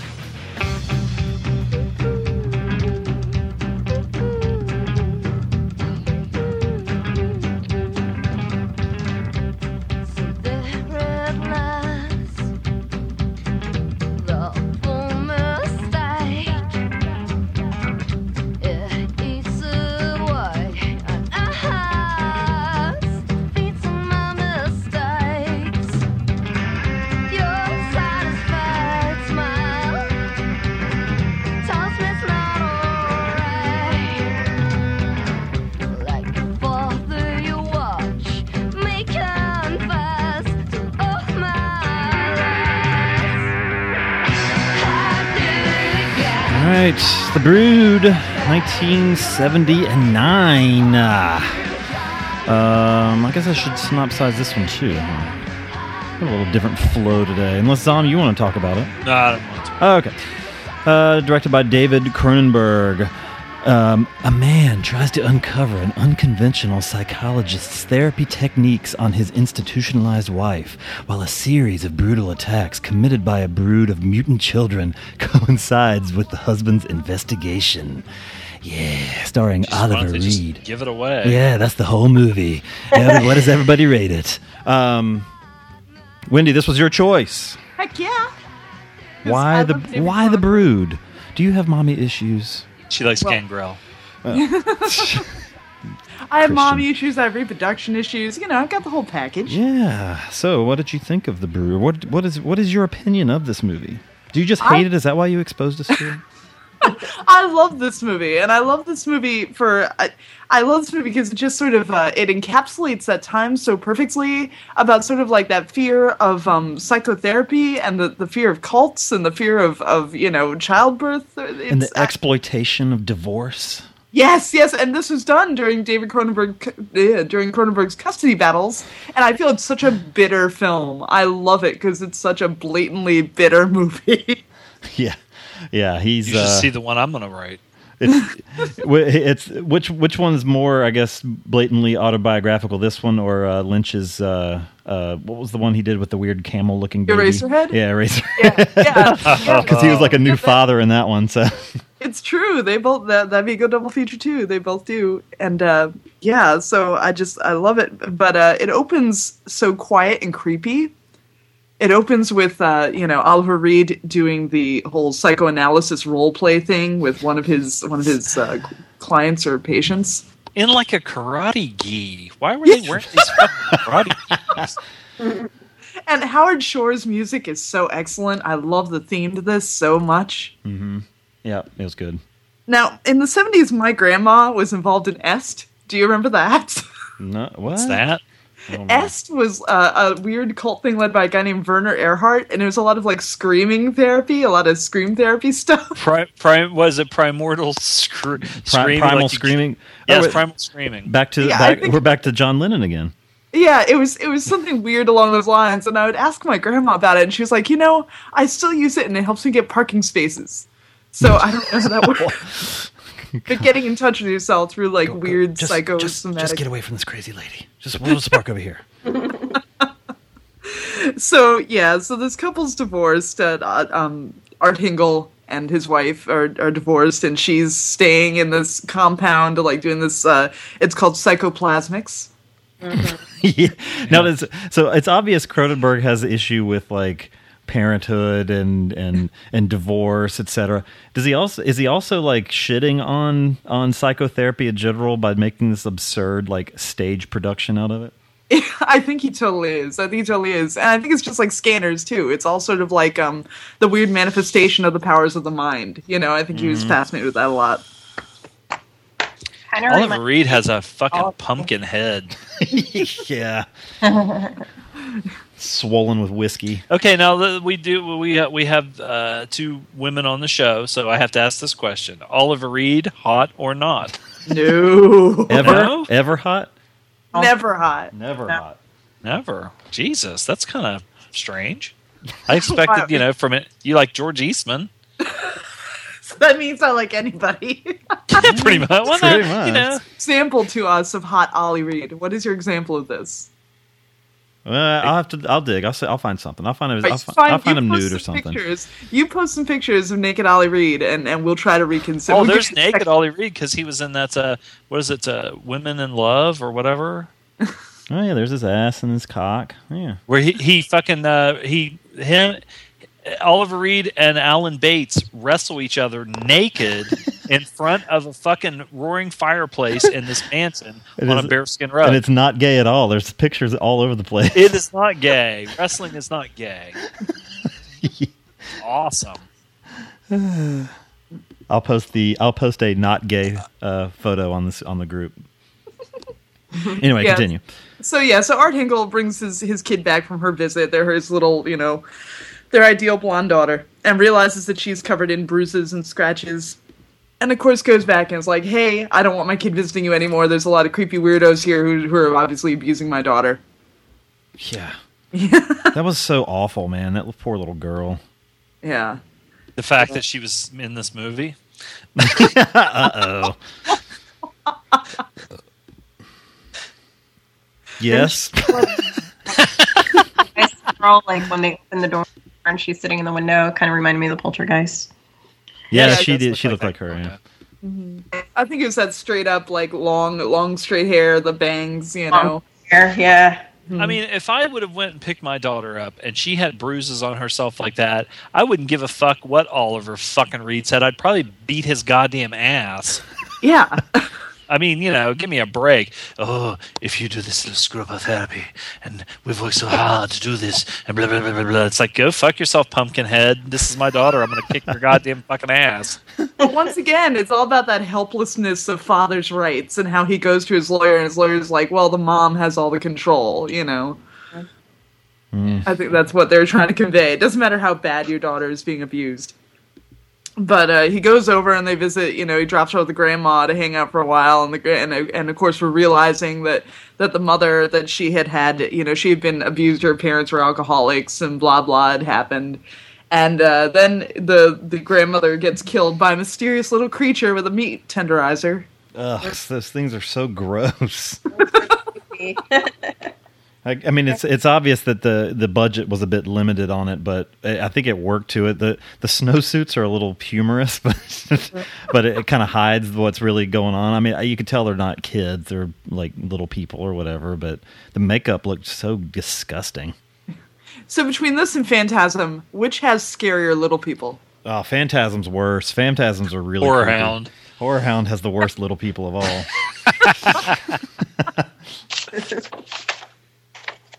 But yeah, I Sorry, think this sorry, Mikey. of- This movie gives a lot of valid reasons. this movie gives a lot of valid reasons why it's okay to shoot kids in hoodies. yes. Ooh. Was that a Trayvon Martin? Trayvon Martin joke, very low lowbrow. Jesus Christ. oh, is that too, Ugh. too recent? Too soon. It's only like a month This ago. isn't the It's soon. gentleman's guide. Come- Come on. We're trying. We're classy around here. Damn it. God. Yeah, so the dad is digging deeper, and he's visiting, you know, visiting other people who are patients of the of uh, Oliver Reed, and realizing like they got, you know, they got cancer from this weird psychosomatic thing, and uh, and and one. So I'm sorry, I'm, I'm rushing through. I'm hurrying along the plot here. You're fine. I did All right, not great. like that fucking when the uh, um, the gross like um, when the guy was doing his daddy, daddy, you look like a little girl, Michelle, Michelle, blah, blah, blah, blah, and then that guy started getting all this gross fucking Oh yeah, they started getting worse and worse. gross. There was a lot of gross stuff like that, like the guy with the towel around his neck. Oh That's, Oh my the- I mean, I, it's unnerving, and I know that they're doing that for a reason, but still, my mouse is going.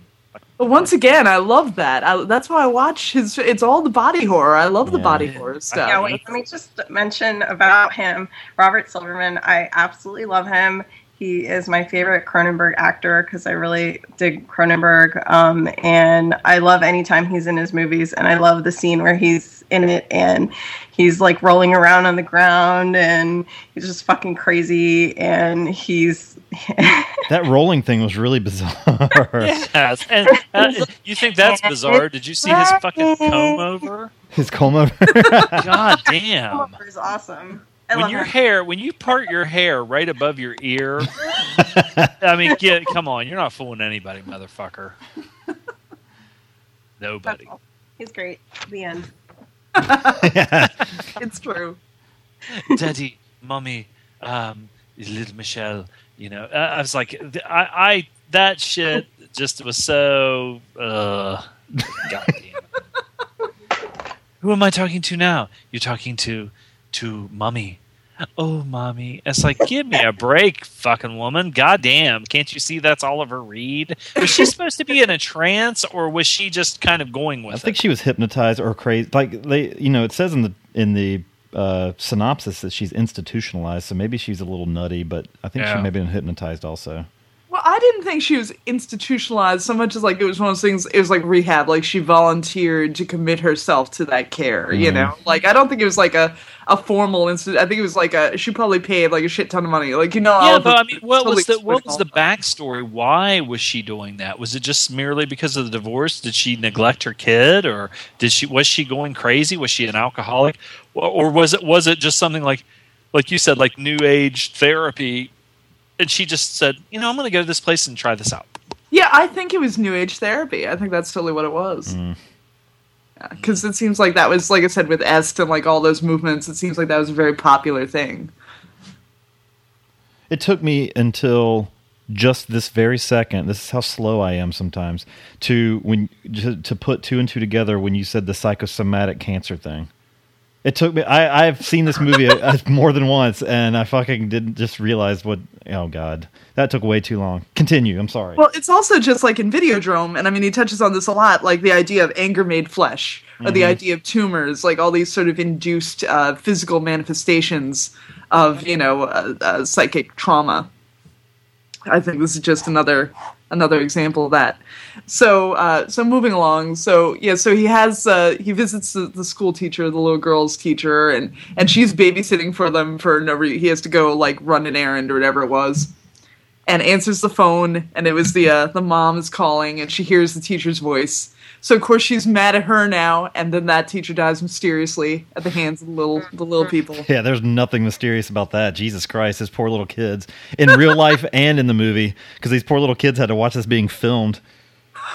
Jesus.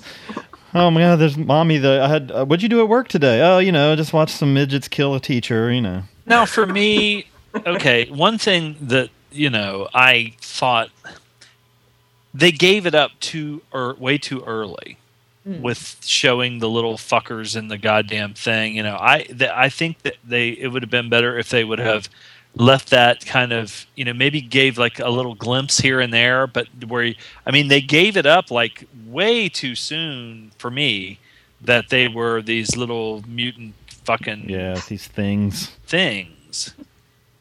Yeah, because they examine them. Yeah and the examination is like they discover they don't have they don't have navels and they don't have teeth and they're asexual Mm-hmm. But they still are little girls, right? I mean, they say they're asexual, but I mean, like, doesn't they, don't they, doesn't he call it a she?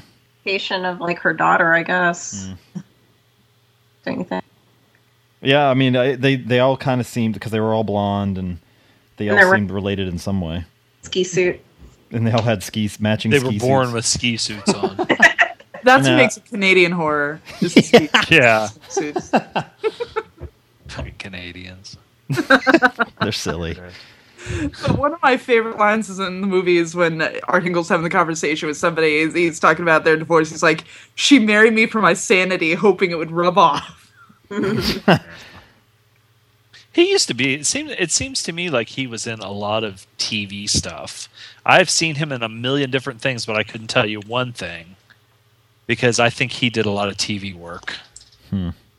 Hmm, I don't, I don't kinda- recognize him at all. He's just kind of a good-looking guy. I mean, he's not like a great actor, but he's not a. What's that? He looks like a better looking William Dafoe. Yeah. Pat I wonder if he has that giant William Dafoe though. He might have a trade off that he's kind of weirder looking, but I heard he Wait. had a hog. Not Pat Hingle. Pat Hingle's the he, he, that dude's always looked old. Yeah, right? that's Yeah. that, Art uh, Hindle, Pat Oh, Hinkle. and the- So, can we jump forward to the womb sack? Something I never thought would be said on Oh. this show. Do you know how much I want to talk about the womb sack? So disgusting. Jesus. I think that's fucking disgusting. How about when she was doing the goddamn feral mother lick thing? Oh, when she bit it open. That was like, nice. fuck, dude. Maybe maybe instead of mommy no, issues, when we she can- was cleaning it with her goddamn tongue. maybe instead of mommy issues, was- we can call this raw meat. So Cronenberg was pissed because in a lot of areas they thought that that was too disgusting, so they cut it out and it made it look as though she ate the baby. And he oh. was like, "No, that's way worse if she's eating the baby rather than extended licking sequence." you think it would be worse if she ate the baby? I thought that would have been kind of cool. But what what would be the point? Why would she fucking eat the goddamn baby? That doesn't even make sense. Right. Well, that's why he was pi- that's why he was pissed that they would cut it out. Yeah. Mm-hmm. Mm-hmm. So this is two movies. We actually picked two movies uh, because Rosemary thought that they were going to eat her baby, and Cronenberg didn't want people to think that they were going to eat his baby.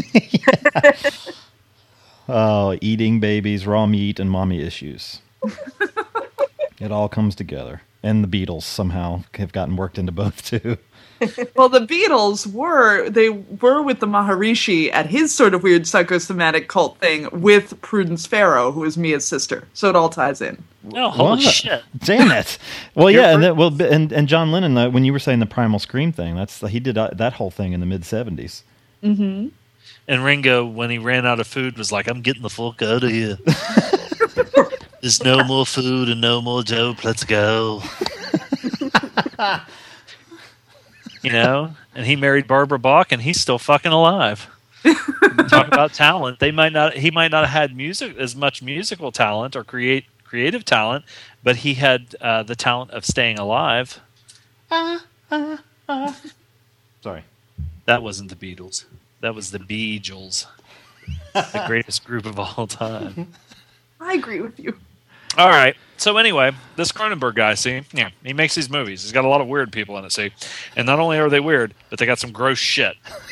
yes, they do. Um, I did. I I like the uh, his as far as his '70s stuff. I was never a fan. What was the what was the rabid one? Uh, that one was never my favorite.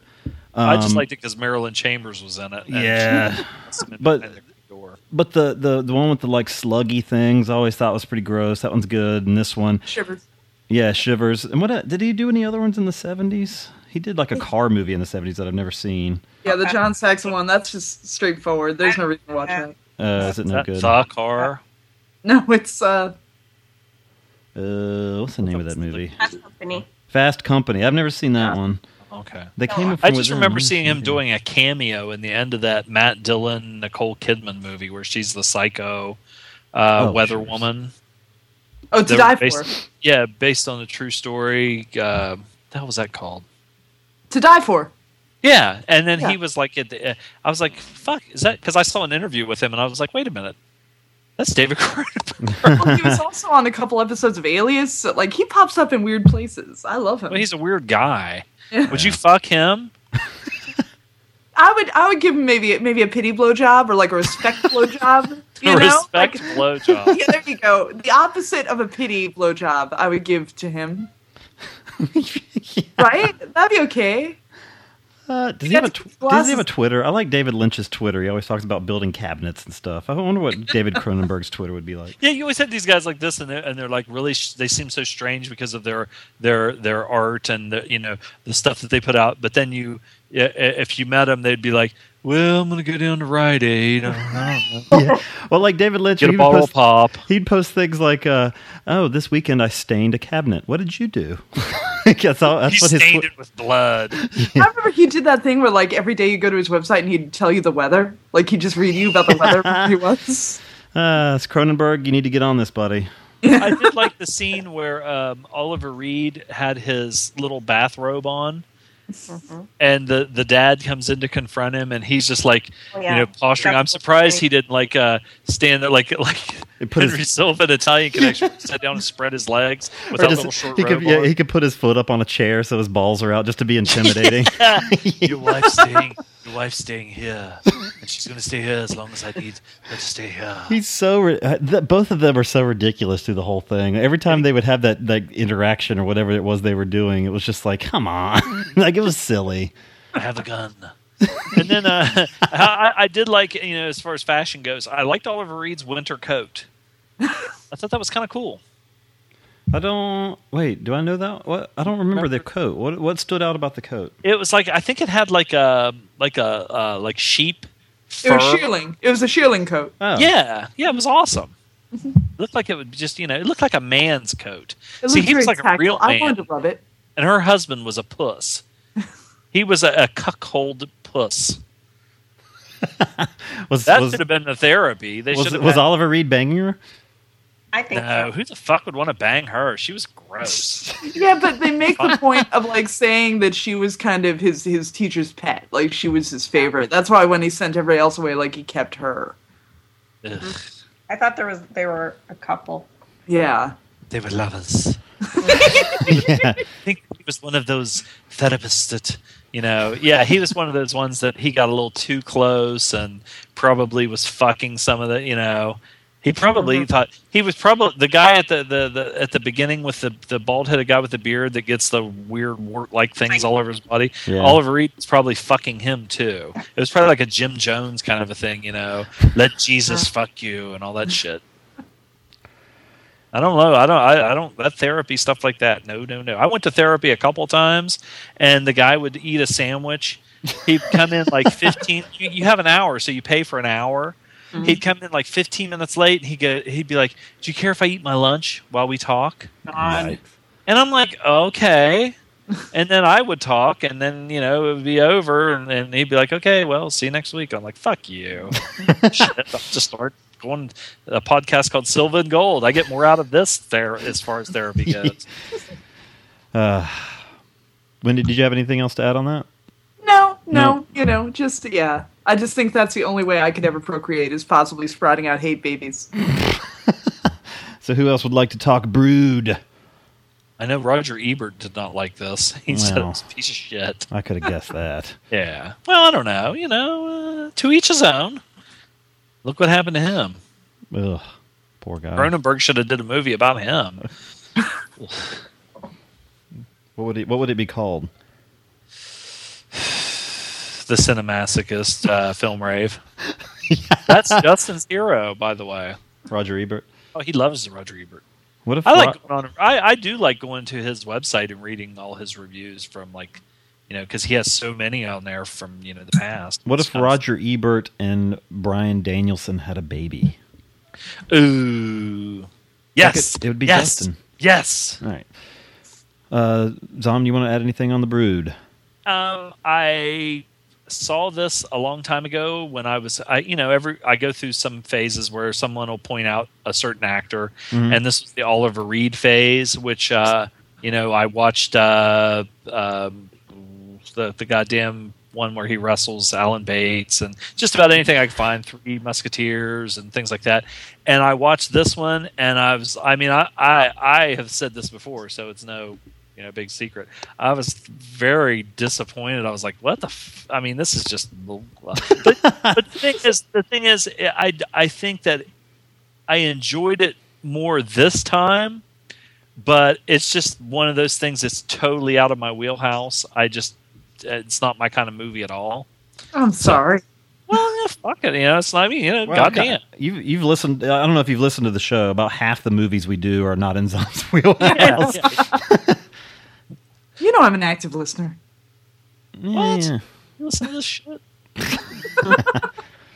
Um, the uh, do you like any Cronenberg stuff? Huh? Do you like any Cronenberg movies? Like what, what, what was the one where the, the they made people's heads explode?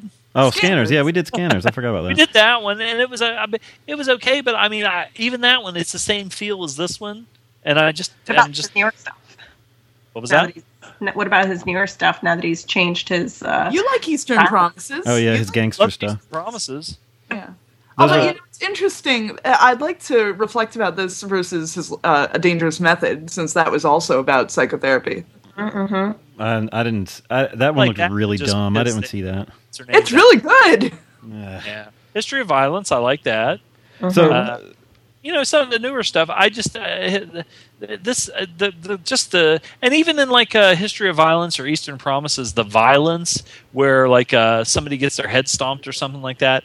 Okay, I can deal with that, but some of this stuff, it's just to me, it just seems like it's just. Uh, I don't know. Maybe it's maybe it's working on me the way he wanted it to because it's really gross and uncomfortable and it's just kind of like ugh. So- but it just uh, So- that's even like the fly. I, that's kind of like ugh.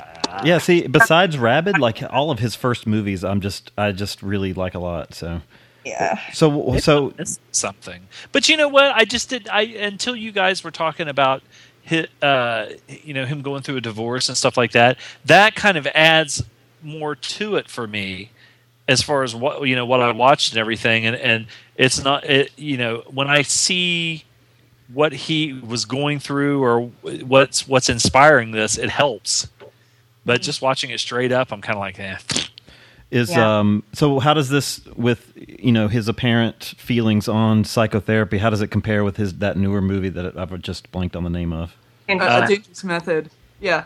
I, I don't know. Like now, I'd have to rewatch a, a dangerous method. Well, I, I like to just uh, you know. Of course, you had uh, Viggo, Mm-hmm. and who was the other? Uh, wasn't Ewan McGregor? Was uh, shit. Uh, Michael, Michael, uh, the the pretty guy.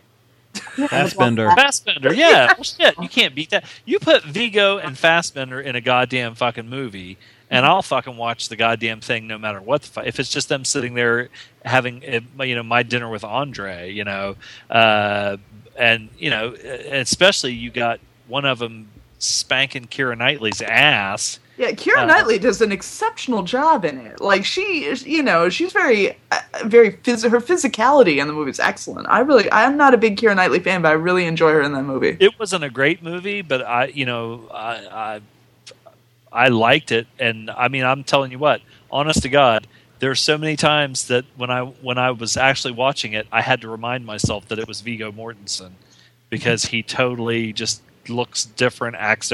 It, I just you know forgot it was him, but. um I don't know. I, I- I- like the, most of those other movies. They're pretty, aren't they? Kind of, are they pretty low budget? Because I mean, like Eastern Promises, Well, History they're all of funded by the CBC. They're all funded by the Canadian Yeah. government. Yeah. the dangerous method and that stuff that's big budget shit and you're Mhm. get you're getting really you know you know pretty prominent actors and stuff like that whereas these other ones like i said i'm just not a huge uh, and, and even just you know kind of in, in a kind of a telling thing like i said rosemary's baby to me like that the exorcist and stuff like that uh, uh, are more my kind of horror where it's uh you know a, a really good director doing this and i'm not saying he's not a good director but th- it's just a Different. It's a different style, and it's a different era too. So totally different yeah yeah it's what, just what was the turn? I wonder in horror movies in general. You know, you you have these movies. Well, like um, when I'm watching the the Omen, it it had, it had turned a meaner corner too. At what point? i like the the omen Yeah, Really. and what well, what point in the '70s did it? Yeah, there was some gruesome stuff in the Omen, like that dude getting beheaded and stuff. What was his name? The guy from uh, uh fuck. He was in the uh, the movie we reviewed, the Time Time Bandits movie. He played like the devil or whatever in that. What is that guy's name? David something. He, he's beheaded in that one. But like after the, is it The Exorcist? Is that when the movie's kind? David Spade. David Warner. Warner, yeah. Yeah. Did uh, did the movies with, with Exorcist? I guess what what year was the Exorcist? Was that like seventy three? Early seventies. So was that was that the maybe the turning point of horror where it became more like 73. graphic, more I guess mean spirited? Well, yeah, because I mean, like The Exorcist was one of the uh, the first ones that I remember where people were like fucking passing out in the goddamn aisles and shit like that with the vomit and fuck me, Jesus, and all that shit. Yeah. Uh, Tanny, did you have anything to add on this one? Um, I like this movie a lot. I've seen it before, so that's Are all. you are you a fan of Cronenberg in general, or Yeah, he's Yeah. he's probably my favorite director. oh wow? So There you go. You got two of us. All right, so having two women on board here Those things look stupid. Now that picture, honest to God, does that look fucking even scary? it looks gross. that stupid like cleft palate lip, gross. Um, Insulted anybody that ever fucking had a cleft palate. That's gonna sorry. The um, so But is then this again, if the Trayvon Martin comment doesn't let him off, is this movie misogynistic? I think it could be perceived that way. Tanny? well, I mean, was every woman in it fucking a moron or what? Well, Not really. Well, Well, they okay. basically portray her as being hysterical. I mean, obviously she's Well, she was- hysterical. She I mean, was. she's the one doing the killing. She was Yeah. kind of insane, right? But I mean, like every other woman wasn't. I mean, you know. I mean, he even makes Well, Oliver. no, the- he even the- makes the- Oliver the- Reed that du- the douchey Oliver Reed into kind of a hero too. So it's like every guy comes out looking good or as a victim, and then uh, if- besides the little girl, every woman is painted in some kind of bad picture. Yeah, because what's her name was a fucking alcoholic, and we did have a J and B sighting in this because Yes. she was slugging down some fucking Grandpa's scotch. Well, there's uh, well, there's also they, you know, wasn't that the crazy woman's mom, right? So I mean, they talk about Yeah, but what her kind dad of mom. was a fucking drunk and a goofball, and all know, of but he was all he was all sad and he was a victim, you know, his, of his of his wife's.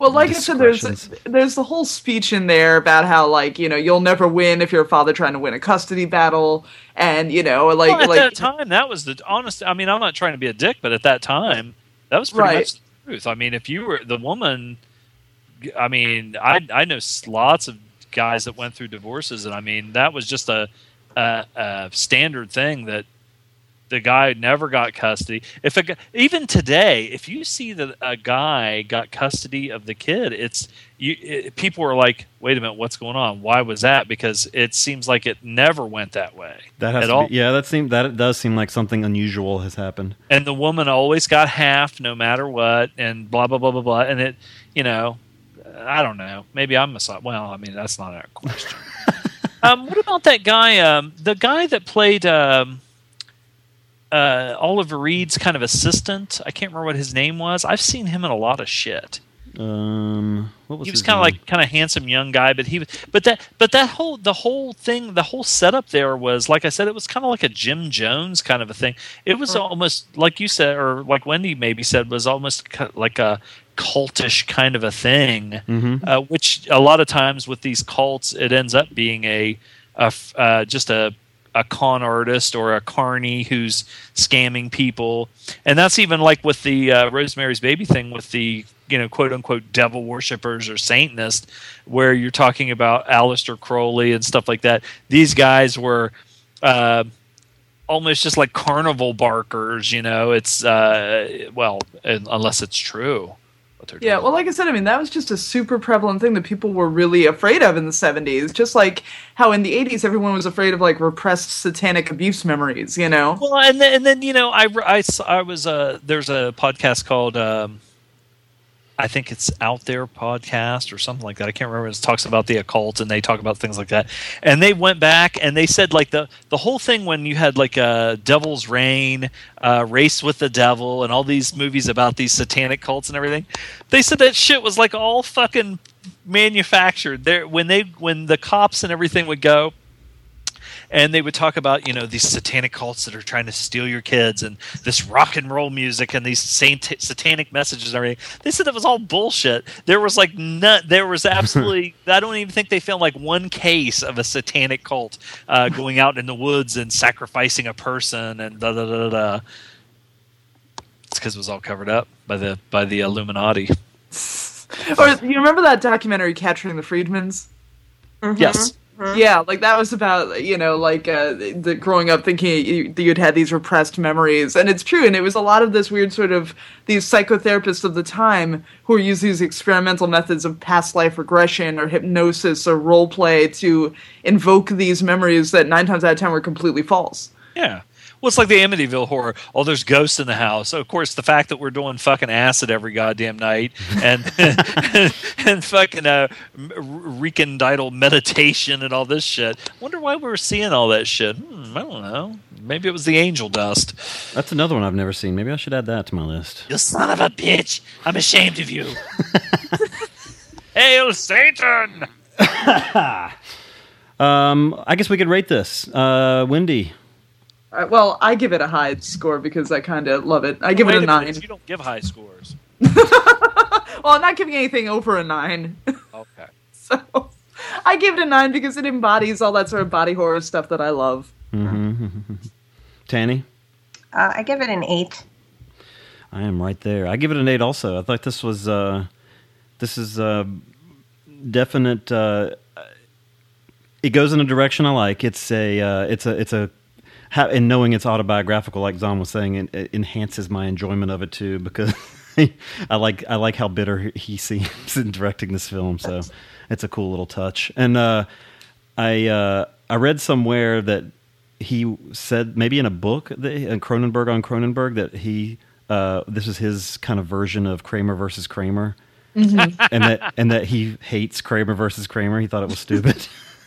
so yeah, uh, Zom Uh, four. four really. Yeah, I just I I, I All right, so last week I got I doubled your score of um of what was that of the uh, uh, uh, why you went of, for of I visitor from a one Q. to a So two. so what was your rating before you discussed this and and The first time I saw this, like, uh, which was probably I don't know, maybe like ten years ago or something like that, I would probably have given it a two. So it's went up to a four. nice man, we're doubling your scores left and right. And that's mostly just for all, to, just almost, almost totally just for Oliver Reed. yes. Um, all right, let's take a break and come back and listen to Sly ramble on for a while. We'll be right back.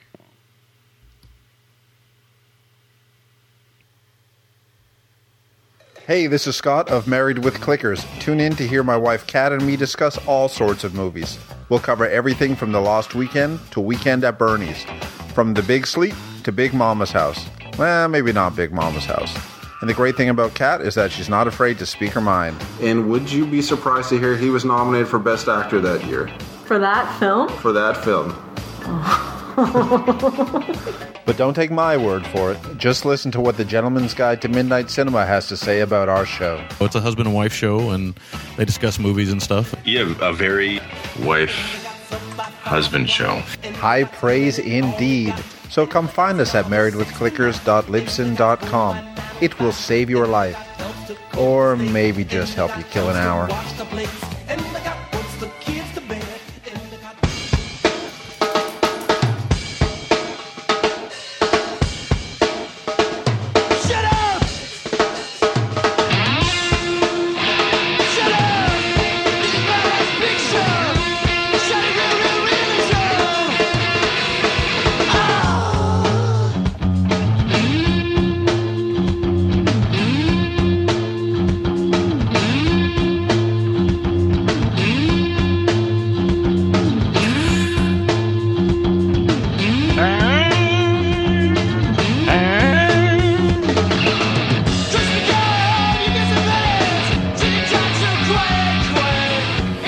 Seen Fugazi two times, Two in, times. the, in the same In the club. Uh oh. Somebody has their somebody headphones their unplugged. headphones I've seen them in eight different states.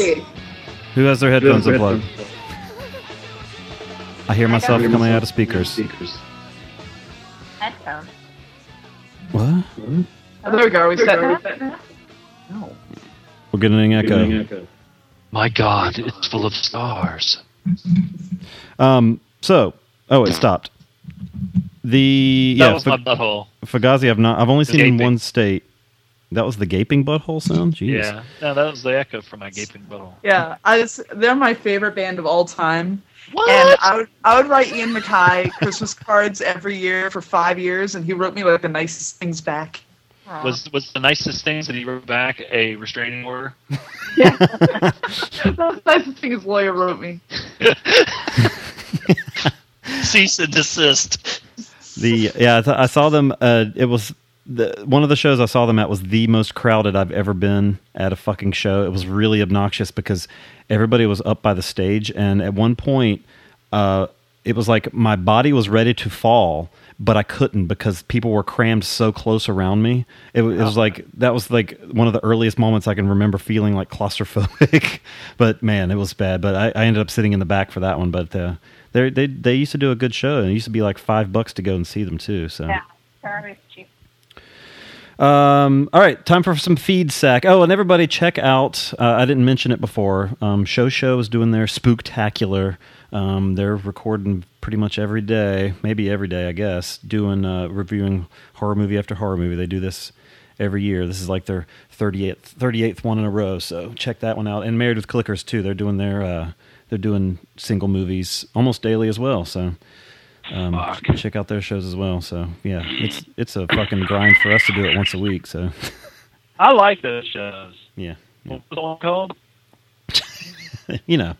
Um, so feed sack, like I said, we got a lot of Sly and not much else this week. So let's start with that. Here we go.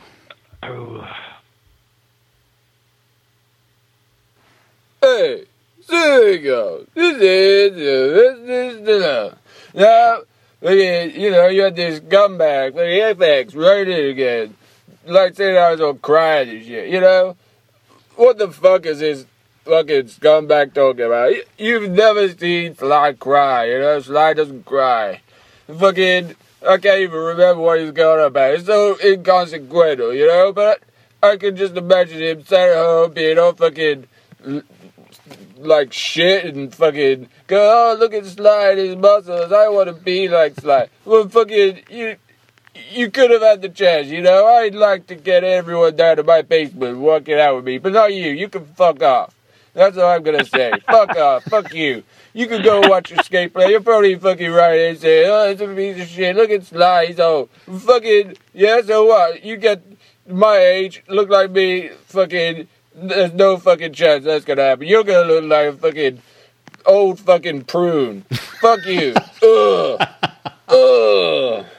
Uh, angry. Fucking point that time. There was no beating around the bush with that one. And speaking of beating around the bush, here's Sly. Now he's going to beat around the bush. Maybe. Hey, there you go. Oh, I have to apologize for last week for not calling into your podcast. You know, I got you know a lot of things going on. You know, Expendables Freeze finishing up. Uh, I'm starting to you know do a lot of stuff to do with Escape Plan, the greatest action movie of all time. You know, fucking. So you know, I apologize. And yeah, on that note, you know. Escape Plan, the greatest action movie of all time. Steak Not just Spider, you know. I'm hoping everyone's been to see that shit. You know, it's gonna be fucking brilliant. You know, it's got me, Sylvester Stallone, my pal, and fucking the rap man, fucking fifty cents. You know, and fucking it's great. Arnold's got a band, you know, we're both playing old man. I said that before, you know, I called it, it's, you know, we're in a prison. We gotta escape, you know. I've been framed, but I got my muscles and my brains to get out of prison. I got Otto with me.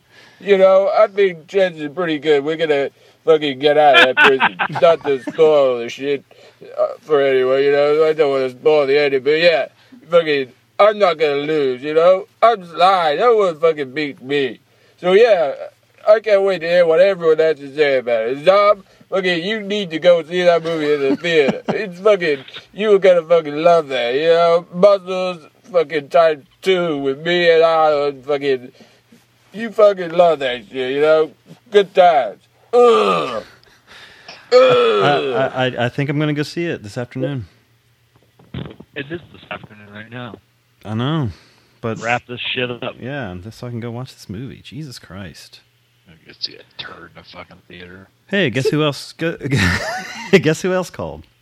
Hey, there you go. This is this is the uh, you know, I'm trying to make it up to you guys and not go in last week.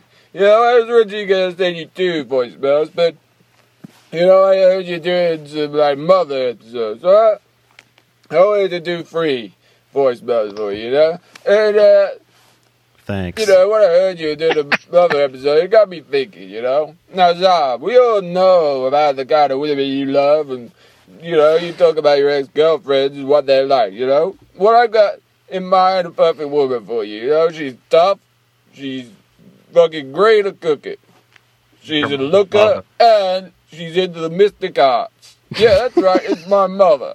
I You knew know, it. you come on over to mine, you know? I'll get, get my mother down, and she'll cook her fucking meatballs, you will love that shit. You will eat so much, man. You'll be like, eating like a fucking pig, you know? You fucking love it, you know? And then she can fucking do the mystic gods on you, you know? All that kind of mystic shit she loves, you know? and, you know, you two got great. You know, I can just see it, you know? She's, I think she's the perfect woman just for you, Zah, you know? And then fucking... Could be, could be.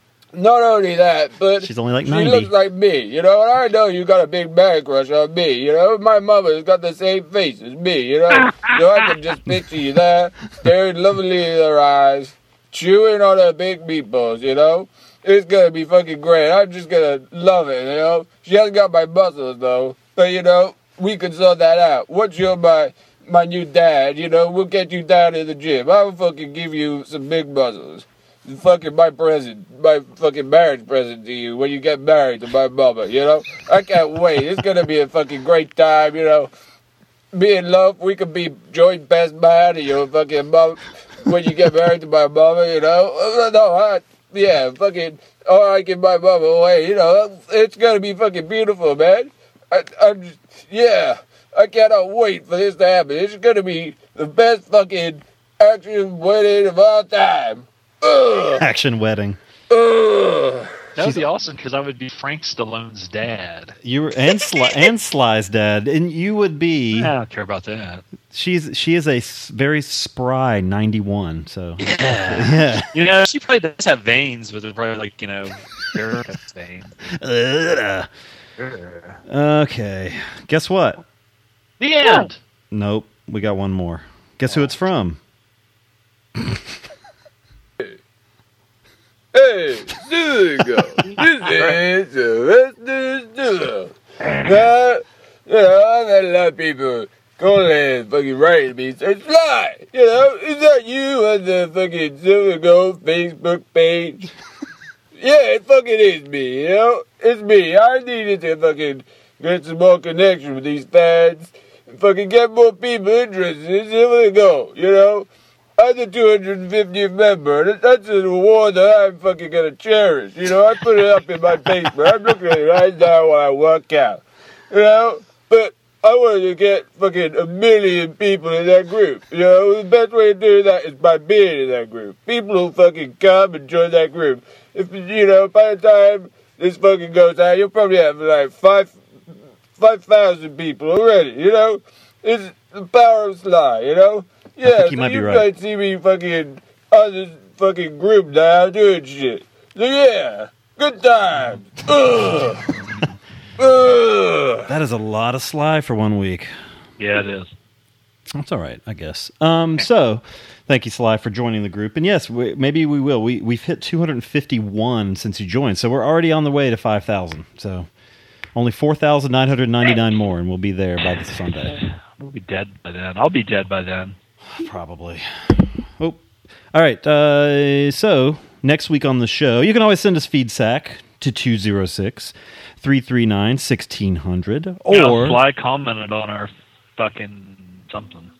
He's he comments on a lot of things. He's a very good. He's a very good Facebook group member. Um, to send us uh, emails to uh, silvagoldpodcast at gmail.com. Uh, find us on iTunes. Find us on Stitcher. Find us on silvaandgold.com and join our Facebook group to talk with us and talk with Sly at uh, facebook.com slash groups slash Silva and Gold. So we have one little uh, little announcement of something upcoming on the show. Zom, if you would like to, this is your your your, your baby here. So if you want to introduce it, maybe Oh well, uh, what are we talking about? Karaoke. karaoke. All right, people. Uh, we're going to be uh, doing another karaoke contest. We're going to have some uh, awesome prizes. Uh, well, it's kind of like the uh, fucking Glengarry Glenn Glenn Ross, where the top prize is going to be an awesome prize. Uh, second prize is a steak knives. And uh, I don't know if you're going to get kicked out of silver and gold if you you know in third place what. But uh, yeah, we're we, we uh, uh, the song this time is J. Geils Band. This is picked by Bernie Sticky. Uh, Angels of Centerfold or Centerfold by J. Geils Band, and there's all there. You know, there's karaoke music and shit like that on YouTube. Now, mm, see, yes, good. Um, do the best you can. Yes, yes, yes. Because sometimes that's pretty goddamn fucking funny. Because some of you can't fucking sing, and that's good. Um, some of you are really good, which is awesome. But you know, creativity is. I mean, that fucking really raises some shit up, dude. and uh, videos are very much welcome. Yes, yes. We love some videos. We like we Uh, like enthusiasm. We don't care about talent. Yeah. Talent helps, but whatever. We like Like said, enthusiasm. if, if you can't fucking, if you're shy about singing, but you can play a musical instrument or something, and you want to just take a video of you playing the drums, to I was you know, thinking, I was thinking about submitting that. That's the mine. or butt bongo or something like yeah. that. Yeah. No, This video is fucking so amazing, man. Oh, it is here's a little, amazing. here's a little tidbit. Do you know who Peter Wolf's college roommate was? mm, your grandma. No, David Lynch. Really? Do you know who he dated for quite a long time? Faye Dunaway. That's no fucking lie. Isn't that a weird couple? Maybe he's talking about Faye Dunaway in this song. Was she ever a centerfold? Oh, she should have been. God damn, I would have fucked the hell out of her. Bonnie Clyde. God damn her. Or even the Network. Oh, Yeah. shit. When she looked a little tired. Chinatown. I wish I was her dad in Chinatown. All right, so uh, next week on the show, it's our Halloween episode. I know we did horror this week, but we're doing it again. We're doing actiony horror three. Um, so uh, we're gonna do one that I liked a lot and a lot. Um, we'll see what Zom thinks. We're gonna do Wild Zero from 1990 and nine, uh, starring all the various wolves from Guitar Wolf, and uh, we're gonna do Justin's recommendation. This is always going to bite us in the ass. Gallow Walkers, starring Wesley Snipes from 2012, a action fantasy western horror. Yeah. So Gallowwalkers, and we did we did uh, the the the Nazi vampire one last year. So we always I guess we got to go back to low budget action horror too. Um, so yeah, Wild Zero and Gallowwalkers from 2012 for next week. Oh, this video is so good. and he was not an attractive man. we got Faye Dunaway. I know, fucking uh, Rick. What's his face from the Cars? He was ugly too. He always. Got Por- Paulina Porizkova. Yeah, what the and hell? Wendy Married, got aren't they? Are they? I think they are. Are they still Yeah, married? That was, that was true love. Yeah. I've been singing this all week at work too. All right, that's I'd love to see Ruth Gordon from Rosemary's Baby sing that song. yeah, she's dead. And then sit Um, on John Cassavetes' face. Uh, uh, Tanny, Wendy, thank you both very much for coming on the show. Um, Thank you. Thank you. Uh, Tanny, do you have anything to plug? Any projects? Anything you're working on that you'd like to share? No, I don't do anything. No, that's all right. Uh, Wendy, I know you do, so let's hear some of your various ventures. Well, there's always my band, Demon Familiar, D A M O N, And uh, you can find us at demonfamiliar.com. You can misspell it and still find us. And then there is uh, my predominant podcast, Double Page Spread, where I interview comic creators, and that's at uh, Double Page Spread on iTunes and the Stitcher and so forth. Mhm, or mhm. follow me on the Twitters at Double PG Spread. And then there's my movie podcast, The Trashy Trio, with our dear friends Jay and Josh Stanford. And Very you can trashy. find it. Yeah, very trashy. And so yeah, you can find us at iTunes and I Stitcher. had to take a bath after I listened to the first episode. I was like, God. oh, this next Great. one's gonna be even worse. nice. I, although you know, my bath is in the Eastern sweat, so what do I know? I might have gotten dirtier. Well, ladies, thank you very much for being on. I hope we didn't uh, scar you too much. Well, you know. Um, Zom, do you have anything else to add this week, sir? I do.